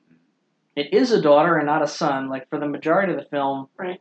you are under the impression that Ryan Gosling is in fact the child that he's been hunting for this entire time. That act is actually told to you pretty early, Mhm. and then the rest of the film, like the whole middle act, is him trying to escape the consequences of that. The beginning of the third act is when he finds out that that's not actually the case. That uh, it was a daughter, not a son. That the two records, one of which was real and one of which was fake, the real one is the daughter version that was listed as deceased, whereas the son went missing. Mhm. Right. Which is what leads you to think that the the son was the one that was real, and also there were some some memory games played. To me, it just was, and I heard Celine's theory about this as well, but it just doesn't jive with me. That why would he have her memory in the first place? There's a whole scene where they talk to each other, and he is curious if this memory is in fact real. He finds the Mhm. artifact, finds this toy horse that he had memory of hiding as a child. Of course, he's a replicant, so he was never a child or shouldn't have been, so this memory had to have been faked, except he actually finds the horse, Mhm. which is exactly as he remembered, with the number carved in it that he remembers having it carved in. This is a real thing that really happened. He is almost positive. So he goes to talk to this person who's an expert in designing memories for replicants, and she's in this like hermetically sealed holographic projection room because apparently she has a compromised immune system or something, which seems pretty clearly like a plot device in hindsight to just keep her isolated from the world. Yep. It's a great idea. Um, so she looks at his memory, and it, it it did immediately strike me as like her reaction was way off for what it should have been. So I was immediately suspicious of that, but didn't quite make the whole leap. Mhm. Right. So it was a well laid clue for me there. But it doesn't make any fucking sense of why she would use her own memory for this one particular replicant. She even comments No, that it's so- illegal to use That's, real memories. That's the thing, right? And they give it to you when he's number one when he's making his decision to join the replicant army, and I think as well when he is sort of putting the puzzle pieces together that he thinks he is this person. And they literally flash back to the moment when she says, "A piece of the memory maker always lands in the memory. Yeah, But that's the, the And end of it. But this wasn't just furthermore- a piece of it. This was the whole thing. Well, yeah. Furthermore, they also have where when he is talking with the replicant army leader, quote unquote, the chick with the missing eye, uh, she's like, "You thought you were the one, didn't you?" Right. And everybody else, you can tell by the framing and the acting, and she even says everybody wishes they were the one. Right. It didn't just go to him; it went to everyone as a result of this. Oh. What she literally explicitly says: a piece of the memory maker always ends up in. So in other words, they all believed. that they all believed at one point or another. They all got this memory, a piece of the memory maker. And that's why they went to the army. Okay, okay, okay. But So, that was another one of the big abrupt things. I'm like, guys, why are you I'll giving this that. to me? But apparently, it was useful. I don't know. I, yeah, it was not clear to me, but on the on the first watch, but that, that kind of makes that kind of makes sense, and the framing, which I was not thinking about at the time, but that, that kind of makes sense. Yeah, I guess just no one else was in a position to be like a police officer on mm-hmm. working a case, and just happens to trigger all this stuff. for him. Right. I didn't Okay. get why Okay. the police officer let him go instead of just killing him. Because she, because he was her favorite. He's a machine. Well, not But really. they He's had- manufactured. They worker. had clearly had establishing scenes prior that she had blurred the line between him being a machine versus like a uh, a friend or You're real right person. She even yeah. comments like, you know, sometimes I wonder with you. Or, Mhm. and you kind of get there might even be some romantic tension there. That's what I picked up anyway. Where I thought that in hindsight, looking back at that, I think when she said there's something more about you, it would kind of play into the thing that he wasn't just a pure replicant. Right. He would look back and go, "Oh, I am the one," because you know people would notice that, and his boss noticed that. So I thought it was just like one of those really small, like it was probably just like a red herring. You, Oh, it definitely was. It's like this information will reinforce what the audience Right. thinks they know, right. and perhaps what the character thinks he knows, but like the character saying it doesn't know. Um, but she makes a, a thing when she's drinking in his apartment. Like, what happens if I finish that bottle? To me, that was like sort of a setup for them hooking up, and she was trying to test the waters. for that. Oh yeah. Okay, I don't know if I was okay. maybe reading into that too Okay. much, but that was sort of how I took it. No, Okay. I got a very similar thing from that. I, well, I And so there's that, this I this couldn't- romantic thing, and then like he did get feed her a lie that hey, I mm-hmm. actually killed this child for you, and maybe that the implication is like that's what's messing me up. So she goes, okay, I did ask you to do this thing. You do have kind of this thing going. You did a big favor for me. I'll give you a favor in return. Person who I keep forgetting is a disposable slave labor guy. Mhm. I will return the gratitude of, of like you doing this really off the books mission for me by going, all right, you got 48 hours, get your head back in the game, and then before they do anything to you. Yeah. So I I didn't really have a problem with that. Um, So the major plot hole, which I thought you were going to talk about, but you mentioned a different one, the tracking. She, the policewoman, had tracking on Ryan Gosling's character. That's hmm. how That was the replicant army. no, It that was was not. the police person They as were well. two they were tracking separate. the car. the replicant Okay. lady had the little silver thing which he pulled out of his pocket when he landed in their base, and then they also had on the computer screen at the police station. right, they weren't Okay. tracking him; they were tracking the police car. Which Okay. makes total sense. Okay, is that the case? I Yeah. thought it was him. No, they were never checking mind his then. It's vehicle. not. Well, no, it still is a plot hole because then he takes his vehicle when he takes Harrison Ford. He takes him in his vehicle It's to see decision. his daughter. Yes. it's like you are literally, you know, that's how they tracked you yes. to that location, and you take it anyway to the location of his daughter. Are you insane? This is. It was a bad.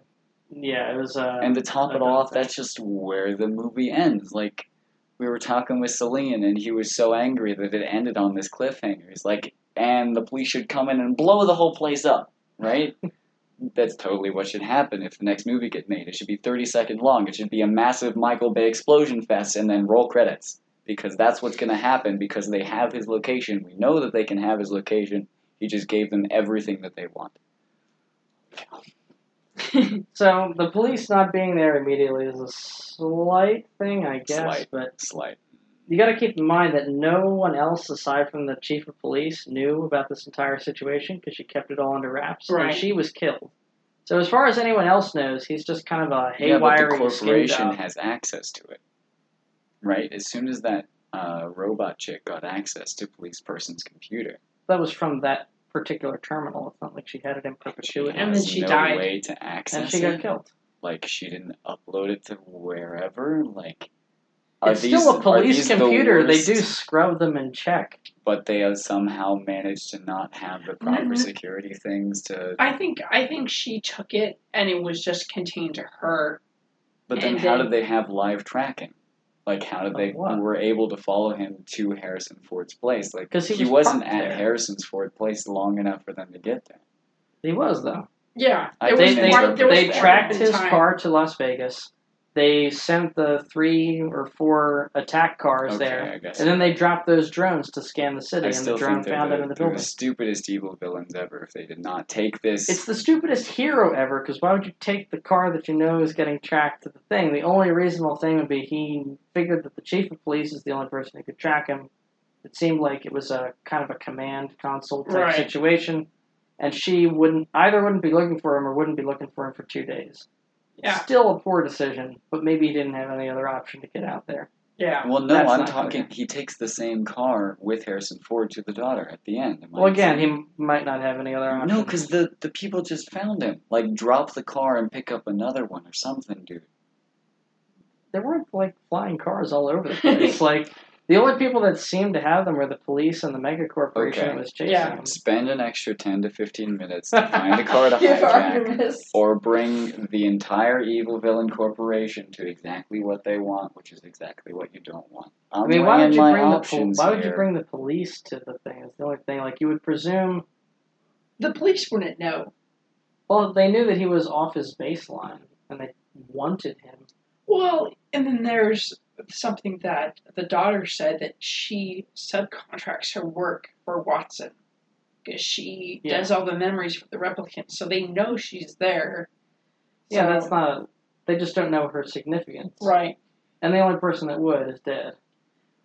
I mean, yeah. So I don't. I think in the grand scheme of things, All right. all I mean, it does- I get it it. does you guys like like the needs- movie, and I'll just let it drop, even though. Well, I mean, it is- is clear the only the only thing that seemed really out of place is the whole replicant army thing. That was clearly shoehorned in for there to be a third movie. right? That whole plot line could have been dropped entirely, and nothing would have been gone. So that would have been a good thirty minutes off the runtime. That would have been perfectly fine with. But if we're gonna get another Blade Runner that's like a Westworld type robot uprising, I'm game for that shit. Let's go. Just please what'll be respect your audience Blade a little Runner bit more, or trust your actors, don't make me read text on a movie screen. Thanks. Okay. Bam. Okay. So if you're like Artemis and you hate title crawls with with context framing text on it, do not go see Blade Runner. The worst if you're part. one of the rest of the 95% of the population that doesn't mind it, uh, or may even appreciate such things, please go see Blade Runner. It was fantastic and definitely deserves your money. And before I hear the comments, Star Wars is a stylistic text crawl. This is Oh, not okay. a stylistic text crawl. This does not fit with the universe. This is literally these guys could not give it to you in the full three hour runtime, and so they had to And stick again, it in your face. My issue is they did give it all to us in a three hour well, then runtime. why do you need the text? You didn't, but it was like five seconds long. That ruined the whole movie for you? I- it put it no, it gives you a sour taste I like right at the beginning. I saw half of the original Bla- Blade Runner, and after that text, I knew exactly where this movie was placed, and I knew of my brief prior movie experience. Like, okay, there's the corporation that produces these things. There's the Blade Runners that kill them. You know, okay, I'm caught up, and so I was ready to go. And I think that's why they had it, just to catch the people up who watched the original Blade Runner. Because I only watched half, and I was there, and I had no problem following along. Okay, and I mean, of course, to our listeners, they're watch the movie because it, of course, has commentary on all sorts of other issues. There's obvious things as far as sexual identification, what is human, what is not human, what is sentient, what is not sentient, Oh, I social think it's great class, sci-fi. Excellent. uh, freaking racial issues, everything Yeah. like that.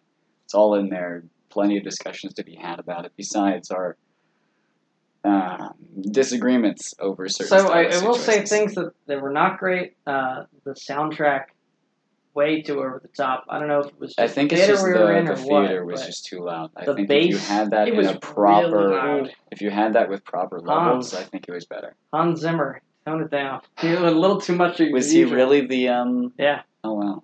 So you could tell it was like Hans Zimmer. It's like you know that stuff you do with basses in your tracks.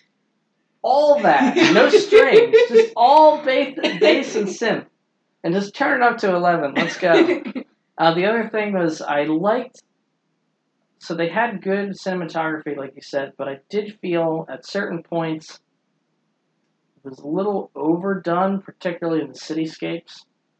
They a lot of long, lingering shots on really tall, massive buildings. Yeah. With massive Coke cans on them. Hmm. Sometimes, but sometimes not. Um, yeah. the way I took it was that they were trying to show, even that even that these cool, interesting things are happening, like this could be the dawn of a new race of humans, almost. That it was still like insignificant compared to these larger structures Yeah. and what they represented, which is like, um, you know, corporations or just Though the reach of old corporations and how the influence they had on the population, maybe. Or just a stand-in for the universe in general. Like these are these massive monolithic structures, and as the camera pans out, you see the main characters. Right. Futuristic, awesome cars, just a blinking light compared to the sheer scope of them. which was cool and interesting to think about. But when you're talking a three-hour runtime, maybe cut out a couple minutes of that stuff. I think it still would have come through just as strong. Didn't need to be repeated as much, but that's a fair bit of nitpick for me. Um, final thoughts, Winter on Vegas in general. It was amazing. Uh, this is only my second year, but um, I love pretty much every bit of it. So, 10 out of 10 would do again. My first time at any sort of Eve meet, including Eve Vegas. Um, good time. I'd do it again, provided the right people were there. Uh, I enjoyed it very much. I actually enjoyed it much more than last year. Uh, my first Eve Vegas was was pretty special. This year was is was up there. Um, would definitely come again, and I hope to see my audience there. I love people coming up to me and saying they listened to the show and that it was important to them or got them into the game, got them back to the game. Uh, always go to these Eve meets and have a couple people come up and tell me that. So. Uh, that's it for us, guys. Now, this is a long episode. This is like a Blade Runner length episode, but hope you enjoyed it. We had tons to talk about and tons to share with you. And no blatant product placement. Okay. Uh, we need the giant Twitch.tv slash Alec, uh, Twitter.com slash. Um, so, uh, with that, it we're going to wrap it up before it hits the three hour mark. Uh, good hunting, listeners. Fly safe.